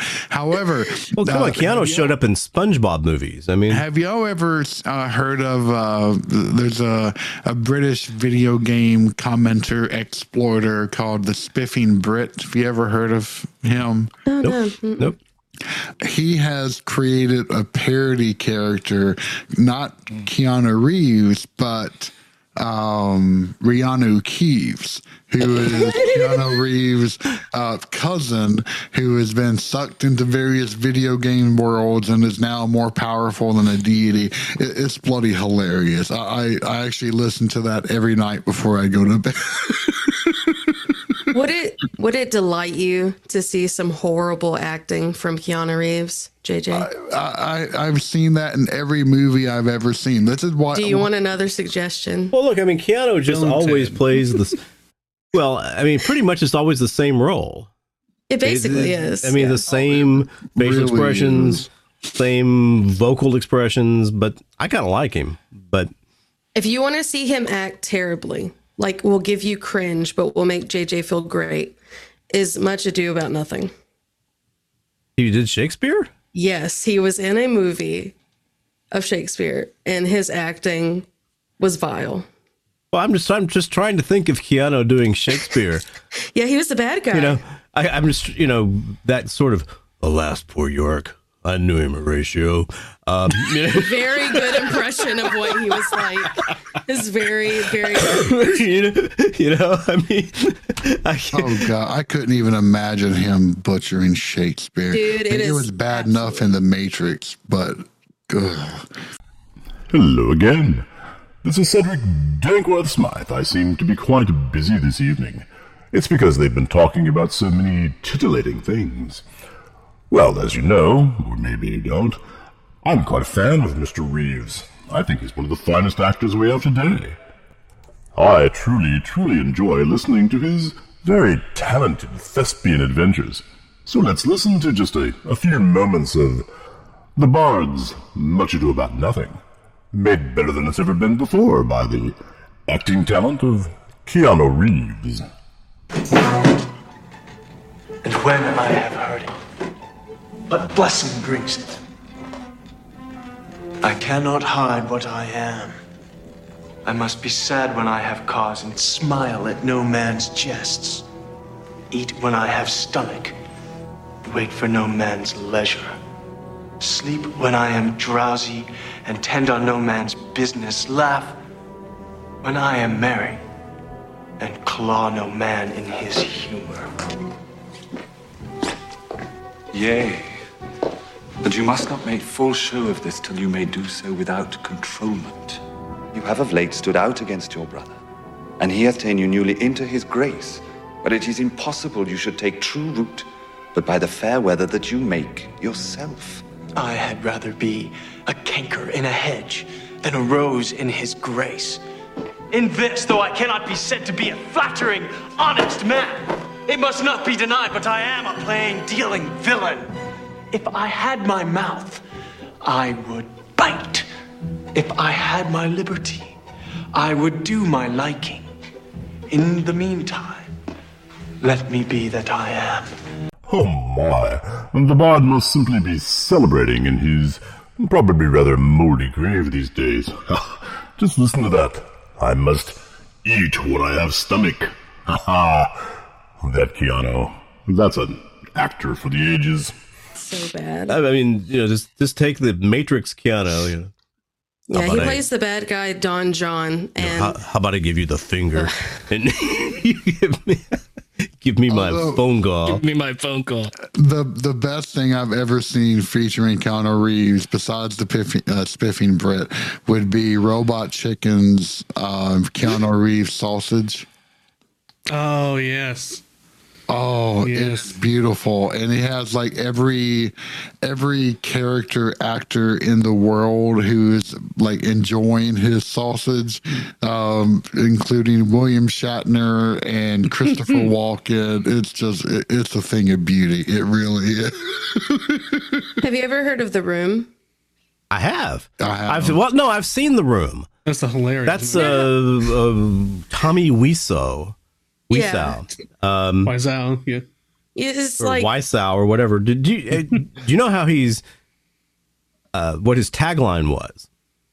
The best toned buns in Hollywood. oh my word. I love the humility. Wow. I mean, I what's the thing about anyway? I'm not even sure. I Oh. just know he's like, I didn't do it. I did not. I did not didn't do that. it. Did not. Did not do it. No, hi, But that kind of like bad acting, that's like Keanu Reeves and Much to Do About Nothing. oh, hi, Mark. Oh, hi, Mark. well, I But mean, going back to the to the the question of you know so uh, i definitely believe in ghosts. I have encountered ghosts my entire life and the area i grew up in is just completely rife with them or at least some type of spirit. I've have certainly felt demonic oppression before a few times in my life. I have interviewed people that have claimed to have been possessed not by a demon, but rather by a purely selfish entity called, which they refer to as a Dybbuk. Oh, like the Dybbuk box? I thought that was just something they they did for TV. It was a Jewish folklore or something like that, right? Okay. Yeah, JJ, it's supposed to be a the ghost of a witch, correct? The Dybbuk itself isn't that isn't that the background of it? I, I thought it was more like pent up bad energy or something, but I could be wrong. Well, the Dybbuk's box was meant to be a a holder, uh, you know, basically a cell for a negative spirit. But I don't think it was meant to be for a demonic spirit. I think it was meant for a I want to say a witch, but What did they say the experience of being possessed by a Dybbuk was? Uh, so this was in my interview with the demon folklorist. Um, she she was fascinating, but she said that there was a weekend in which they actually like she has no knowledge of I think it was 48 hours of her life and she suddenly just woke up in a hospital. And she had been accused of doing like the craziest of things that she has no memory of whatsoever. And she you know she she has some pretty like complex rules of how she evaluates dem- demonic entities especially in folklore um So I'll let you decide whether you know those are valid or not. But it was interesting, and then I have also, um, you know, spoken with others who have performed an exorcism on someone who claimed to have been possessed by a jinn. Oh wow. So I, I don't mean uh, I. But they were thinking of the Possessed jinn as jinn. being an entity, another another resident of the paranormal zoo. Right. I mean, not in the same cage. We're down here in the gin territory. Okay. Come buy your gin feed. But they, you know, that's that's the paranormal zoo part of this. And it's hard to I it's hard to get through that. talking to I mean, many hardcore Christians, they don't want to think about anything existing other than demons. And That's sometimes they don't even want to think of that. that's all that exists. That's very true, Jess. So, according to Britannica, the Dybbuk in Jewish folklore is a disembodied human spirit that, because of its sins, wanders relentlessly until it finds a haven in a body of a living person. So, the Dybbuk box would be when you exorcise a Dybbuk, this is not in the Britannica part, but my guess is when you exorcise it out, it would be to capture it and maintain it so that it can't inhabit anyone else. It's like the uh, the, the Ghostbusters toaster. Now, this Yeah. is not right. That's Ex- exactly. this is a Ghostbusters box. Um, the I don't know. You know, I I grew up in in different Protestant churches. I don't know that they didn't believe in ghosts. Um, I think that it wasn't talked about a lot. I've known many Protestants who have had ghost experiences and did not attribute them to the demonic. And I, I know that, you know, my dad, when I spoke with him, because, you know, we talked occasionally about the investigating I did, and he wasn't a particular fan of it. But he once gave me his opinion, and he thought that the the spirits that I was interacting with, and now he was strongly Protestant, Southern Baptist. Uh, he his thought was that those were the people that weren't going to heaven, that these were condemned souls, and and therefore they were restless down here, which would be similar to what this is saying uh, about the Dybbuk. There is, I forget the name of the movie, but there is a, I'm pretty sure a Polish film that depicts the pos, uh, the possession of a person by a Dybbuk. Uh, and it was all it all took place at a wedding. It, it was a rather boring movie, except for the Dybbuk piece of it. I have to look that up. Well, and we've talked about, I can't remember which episode, we've talked about possession by human spirits before and whether that was possible or not. And I don't remember if that was on the rundown or ending the curse, but th- the idea that could a spirit possess someone? And it's, it's, but it's a difficult one, right? I mean, my my reaction was the only way I can see it easily is, you know, if you were doing something like astral projection and you were outside of your body, then maybe that opens up an opportunity for a spirit to enter your body. True. But that is a very human, three dimensional way of looking at things. And the spirit uh, world probably doesn't work quite like that. What was that, Josh? uh, or or through in invitation, inviting it. True. But I'm not even sure if that would work. Now, of course, I'm going to go on a limb and just say I don't know any of this crap for sure. I don't think anyone does unless you have a heck of a lot of like mystical power that I don't know anything about, which is entirely possible. Not saying it's not, but uh, t- t- I don't know. I have met individuals that claim that, you know, demons are really more elemental forces. But uh, I have never heard of anyone who has willingly said, "Oh yeah, I've been possessed by a, a human-based spirit before." Would you that that these are the sort of things that I I have no trouble believing that someone was possessed by something or at least went through a psychological state, a period of time where they believed themselves to be possessed by something. Okay, both of those are completely possible states of being. Yep.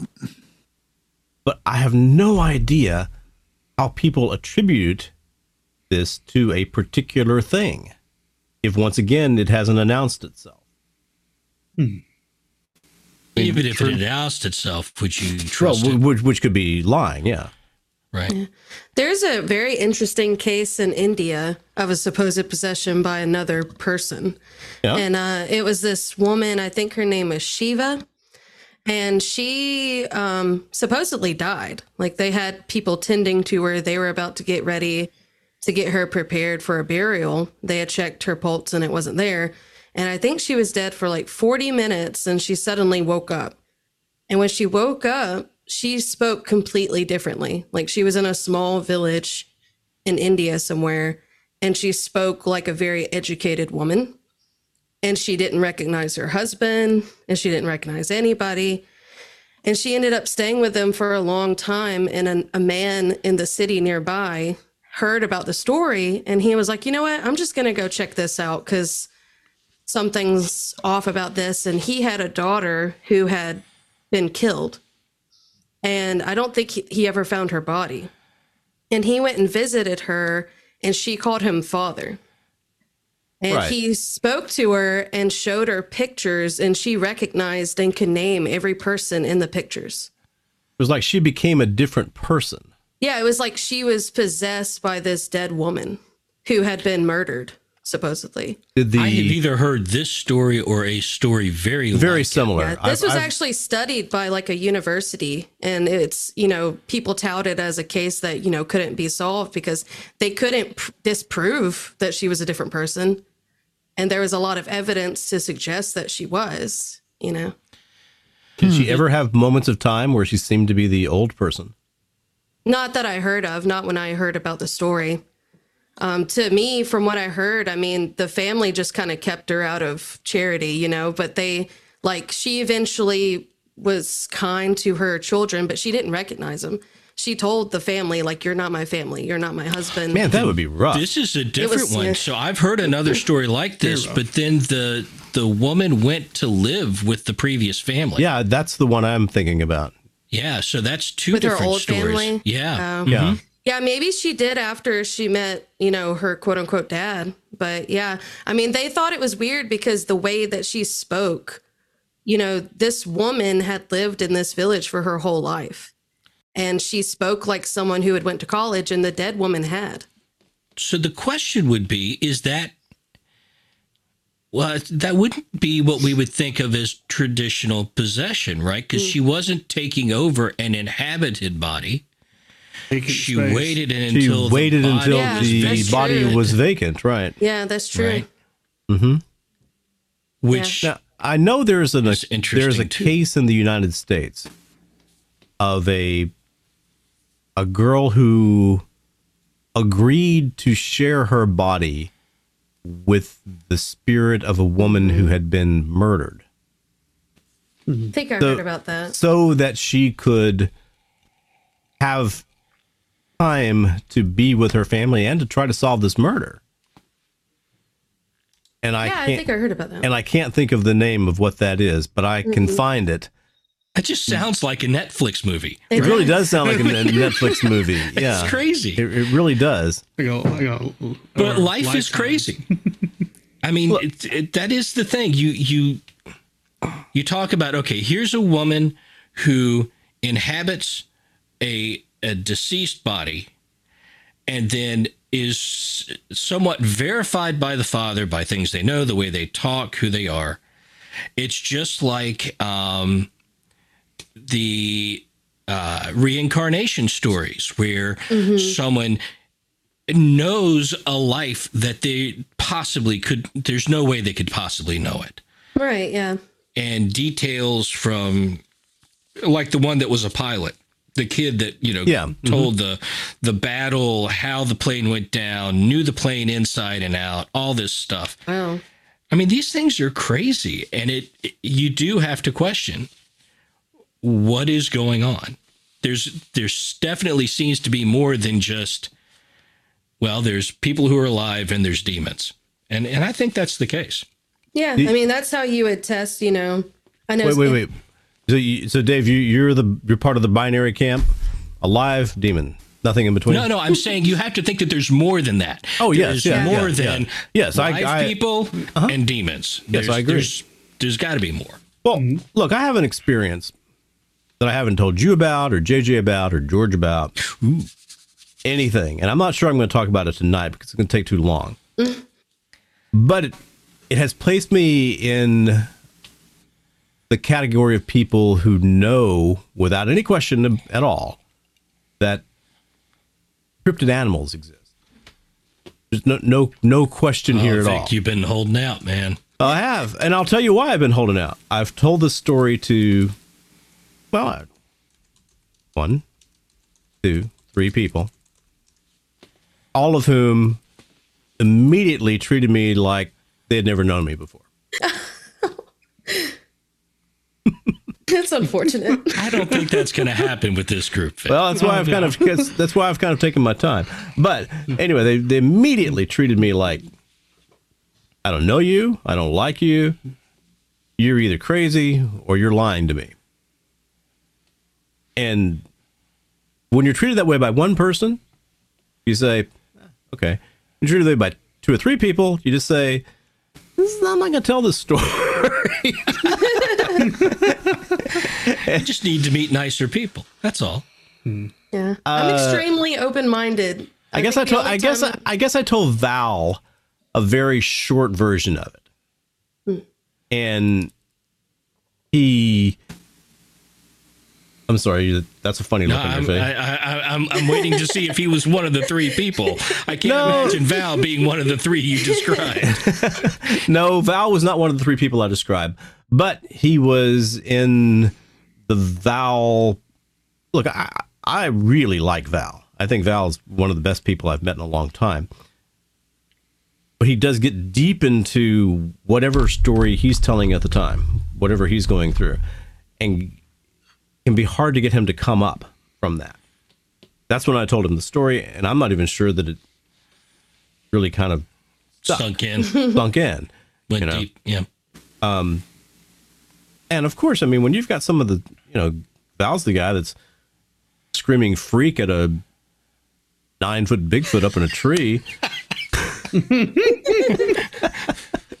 Jess, we did this interview with Val Zavala. And I mean, this is a guy who's credible, right? He's got Very a background in law enforcement. Policeman. He's dealt with international agencies and trying to find people. Yeah. I mean, he is very reputable. And he was out on a hunting trip and he's in this tree and he looks over and there's a Bigfoot in a tree across from him. And his reaction is to start cussing it out and yelling names Wow. at it. He calls it a freak and he's like, you know, it, it was it was very it- very that's funny wild. story. It was a little. Anyway, anyway, um, I I wonder how many stories there are, things that people have experienced. They've tried relating it to one or two people, immediately been shut down hard, oh yeah, and then they just they just, they just don't tell it to anyone else. And I know that I will hear quite a few podcasts, you know, where some people can call in and tell their stories. And one of the most common things you'll hear them say is, "Oh, gosh, it feels a lot better just to talk to somebody about this without being called crazy." Um, these are people who've carried these stories around for most of their life. I know that uh, my my grandfather on my mom's side. I mean, they they grew up in the middle of nowhere, right? I mean, we're hollow back in the woods, Yeah. right? And I remember. I don't remember the stories, but I know that you know after late nights of you know passing a jar around, and, uh, when when people start to you know, speak playing freely, cards, yeah, and you know the the crickets are going in the background, and you're you're you're in the middle of nowhere, and you get around the the, the kitchen table. Stories would be told, and they're they're not. They've they've all had some kinds of experiences, but they're not experiences that they they they talk about at the you know after church Sunday brunch, right? they're they're they're they're stories that they talk about when they're in a comfortable, safe environment with Right. family or or close friends, and and to, you know to your point, Vic, sometimes even then those stories are are kind of shunned, but the yeah, uh, there's so many more stories out there than we ever get, and people don't talk about. it. Even in today, even today, I've known people that, well, I really don't want to talk about that because people will think I'm crazy. People who have had paranormal experiences, and look how accepted it is today in the world. It's on TV, it's on the internet, it's everywhere. Well, when when you have a group of friends and you know you you feel very comfortable with them, you don't want that to go away. You, you don't want you don't want that feeling of comfort and acceptance to go away. And um that's why I've never told this. Oh, Vic, I promise I won't treat you any differently. I don't think. No thing. At least, at least a, a 65% chance, right? Uh, no, 70. 70%. 70 okay well it is 1150 that gives us about a two hour show jess um, have you been treated well Yes, I have. I've really enjoyed it. I love these types of conversations. is there anything you would like to talk about prior to our calling an end to this particular episode I did have another theological thing in mind. Hopefully, it's not you know too long. oh But Yeah, I'm good. I was going to ask your opinion on um, a lot of people think, you know, they say like there's a different God in the Old Testament and the New Testament. What do you think about that?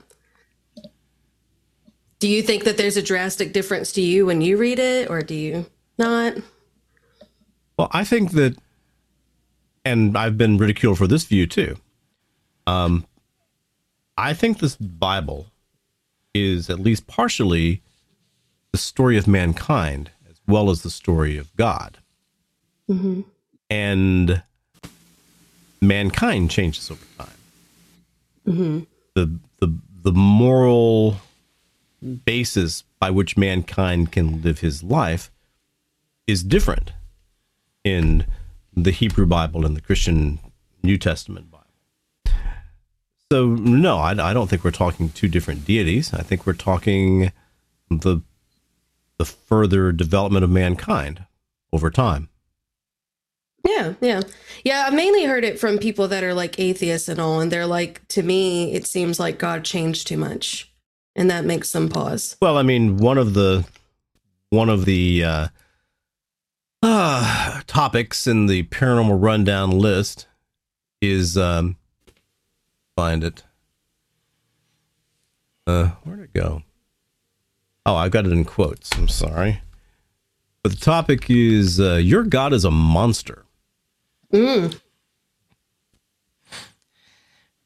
and- does that go alongside the theodicy discussion? Well, but, well, pretty much. I mean, but it's a it's a pretty common atheist slash Generation Z mantra. Right. You know, the your God is a monster. You know, Yeah. uh, and I've I just finished reading your Bible, and bam, I'm more moral than your God. Um, or it can be used and this is what grinds my gears more than anything is when people take the hebrew bible to be subservient or just you know not nearly as important as the, the christian new testament and that kills my soul um, I do not believe in that whatsoever. Do I believe it's the same deity? Yes, yes, I do. Um, I do like Victor's point that it does reflect. I mean, we all have Sitz im Leben. We all have the situation in time where we have ideas that are prevalent and running amok. We see such a wide change even between ancient Judaism and Second Temple Judaism. They might as well be two entirely separate religions at that point. and two different civilizations Yeah. in terms of, of their view of the world, their view of their obligation to each other, their view of obligation to God. Very different. Yep.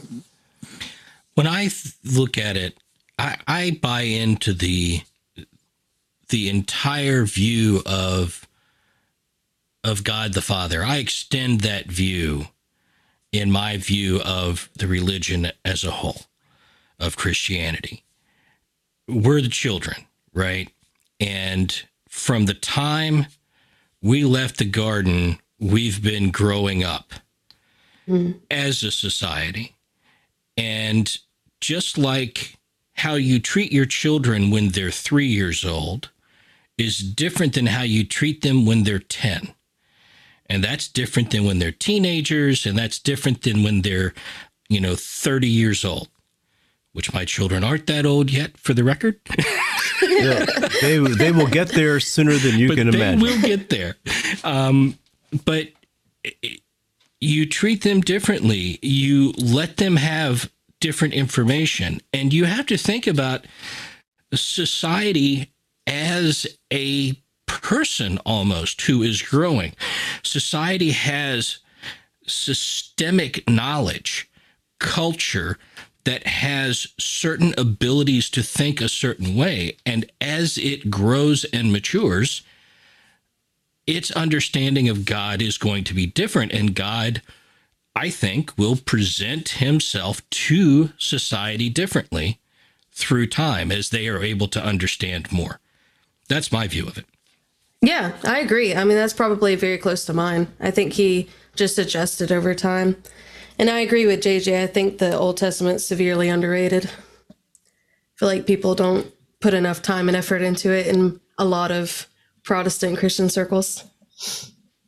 It's true. Yeah, you have a lot of um, a lot of churches that are all like New Testament only, and I'm like, you you can't have the new without the old. I mean, yeah, that's it that's doesn't just- work that you- way. You can't. It does.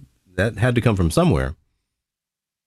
You're just missing out on your whole culture and history of, you know, Christianity. It's interesting. I, I I didn't experience that in in pretty much any of the churches that I went to, whether it was Presbyterian or Baptist, Southern Baptist, um, Lutheran. I mean, there was always Bible study that was done in the Old Testament in different stories. Um, now, I think the the focus on how to live your life is more on the New Testament mm-hmm. and you know the focus on a loving God, but those those stories in the the Old Testament are there, you know, and Yeah. I I, I think most, but you know, I I haven't gone to a lot of more modern Protestant churches because, well, they annoy me. So yeah. It wasn't so much that they acted like the stories didn't exist, it's just the regular, you know, church goer didn't put much time into studying it for themselves and becoming more acquainted with it um, because they felt more comfortable with the New Testament, you know. Have you ever read In the Penal Colony by Franz Kafka? No, I have not. no, no, I have not. I think the only Kafka I read was Metamorphosis, Uh-huh. and I think after that I chose not to read Kafka. That was probably a wise decision. uh, in in the penal colony is a story of a penal colony, and their method of execution is they will uh, place you in this huge machine, which is We're essentially back to executing again. I was just about to say which that. is Running theme. a- essentially a huge sewing embroidery machine and has this big arm and it will over a period of many days sew into your skin and into your body the crime you've committed in deep detail And so you have days and days of torture of this crime being placed into your body. Now, the the state finally says, eh, that's probably not really quite fair to do that. Why don't we humanize this somewhat? And the commandant of the penal colony says, No, you're not, you know, this is the way that we're supposed to do things. This is what is ordained. And before I'll let you shut it down, I'll get in the machine myself. And we'll have the machine embroider my body. And so, the, according to those people who love to break apart literature, this is a metaphor for the uh, the God of the old book and the God of the new book. Hmm. And and that Kafka was saying that well, before you can have the God of mercy and the God of love, you have to uh, actually kill the God of vengeance. Um, Hmm. You have to actually kill the God of vengeance. And uh, so I can't take that any further. I, I just thought it was uh, at least a little bit appropriate to this conversation. And Jess, I think Yeah. that's a, one of the best questions we've ever had somebody come up with on this show. Oh, great. Awesome. No, it's a good one. Definitely. Very, very good question. Well, okay. I think um, Well, l- let me say one last thing. Uh, this is why I steadfastly refuse to use the the words Old Testament. I abhor them with every fiber of my being. It to, at least to me, in, further invalidates the the Jewish faith and implants this idea of one is more valid than the other. It's also mm-hmm. why I refuse to use AD and BC, and it has to be CE and BCE. But th- this is me speaking. I'm not saying anything is right or not, but I understand it, JJ, and I actually do try to moderate my speech, but you know that I'm not using it in a derogatory fashion. Oh no no no! And I- I'm not I- saying I- anyone here is. I, I don't want to give that impression. Please don't take it like No, that. I'm not. I, I'm, I'm just saying that when you've grown up in the South and Right. you, have heard the terms Old Testament, New Testament your whole life. Oh, Here's another me. aspect of that, JJ, and and there's a question in this because you've said this a lot recently, and and I have a really hard time bringing myself to not say Old Testament. Yeah, me too. But isn't there a slight difference between the Old Testament and the full Hebrew Bible?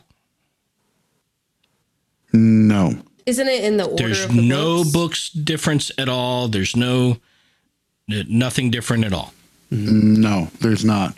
In fact, if uh, the only difference that you find is between the Catholic and Protestant, And Protestant. and The Protestant are the faiths, yeah. apocryphal books. The Apocrypha. Mm-hmm.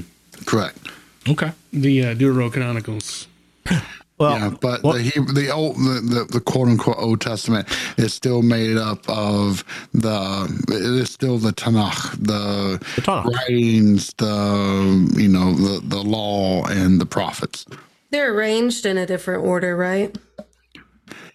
I thought they were. It could be. I'm not saying that. I it's think I had read at one point they kind of ordered it a little differently, and I kind of liked how the Jewish Tanakh did it.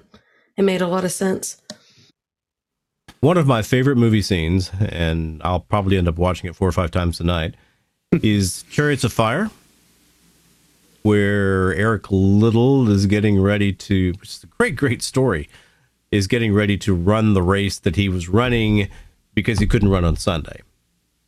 And Jackson Scholz comes up to him. Jackson Scholz was an American sprinter who was a, a very devout Christian. Comes up and hands him a note. This really happened. And uh, Eric reads it and he says, says in the old book, He who honors me, I shall also honor.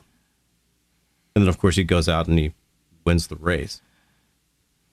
But I don't know. There's there is something kind of nice, I think, when Jackson Scholz says it says in the old book because it is older. Mm-hmm. Mm-hmm. You know what I mean? I mean, it's mm-hmm. it's existed on Earth longer. Yeah. So I, I will say that I, I had an equally hard time adjusting my speech. And I am not one that believes in political correctness. It's not that by any stretch of the imagination. It is, I, I think part of it was uh, when, like at Harvard, the vast, uh, a, a, a, rather large contingent of my colleagues were of the Jewish faith and professors of the Jewish faith. And you learn really quick not to look like a dumbass in front of them. I'll put it that way. That's the best way I can phrase it. no, I can understand that. That's a, a high pressure environment. Mm-hmm. Um, all, first, because you're dealing with people who are, look, very different from the kind of people you grew up with in Tennessee. Oh, as different as night and day.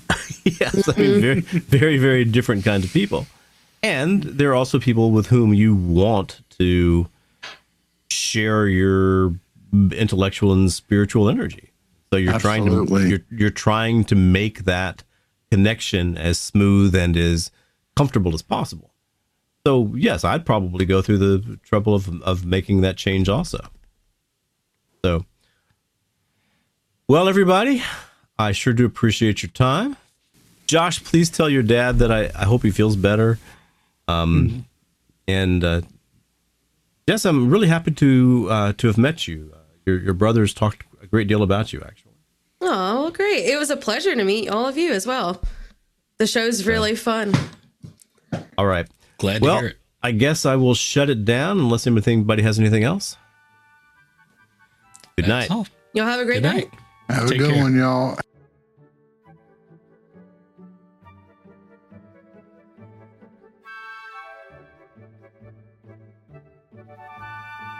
Hello, this is Cedric Dankworth Smythe. Well, the music you're hearing in the background now is The Dance of the Sugar Plum Fairies, as generated by Smart Sound, therefore I'm not breaking any copyright restrictions. Why, you ask, have you not heard Avalon tonight? Well, she's off at creepy little girl camp. Happens every few years, that's where she learns to be particularly creepy, learns all the ins and outs of being a preternatural being. It's hard being a preternatural being when you're eternally seven years old. Where's she eight? Don't remember.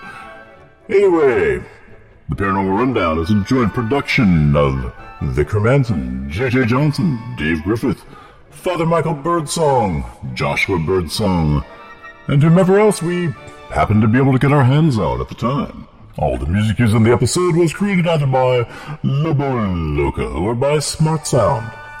Any media clips you were privileged to hear were snagged through the protection of the Fair Use Doctrine, an exceedingly useful thing. Please write to us at feedback at paranormalrundown.com. If you have a particularly interesting view of the world, if you've experienced Bigfoots, or lake monsters, or aliens, or duendes, or just dang near anything else, let us know. If you just think all of this is hurrah, complete ridiculousness, give us a call. We'll make you a part of the Paranormal Rundown. In fact, to be honest, we've really been looking for someone who's an absolute materialist, reductionist, atheist kind of guy. You know, there's so much fun to be around, but we would like to have that particular viewpoint represented on the Paranormal Rundown. Until next time, this is Cedric Dankworth Smythe saying goodbye to all my fast and wonderful friends out there in the Paranormal Rundown world.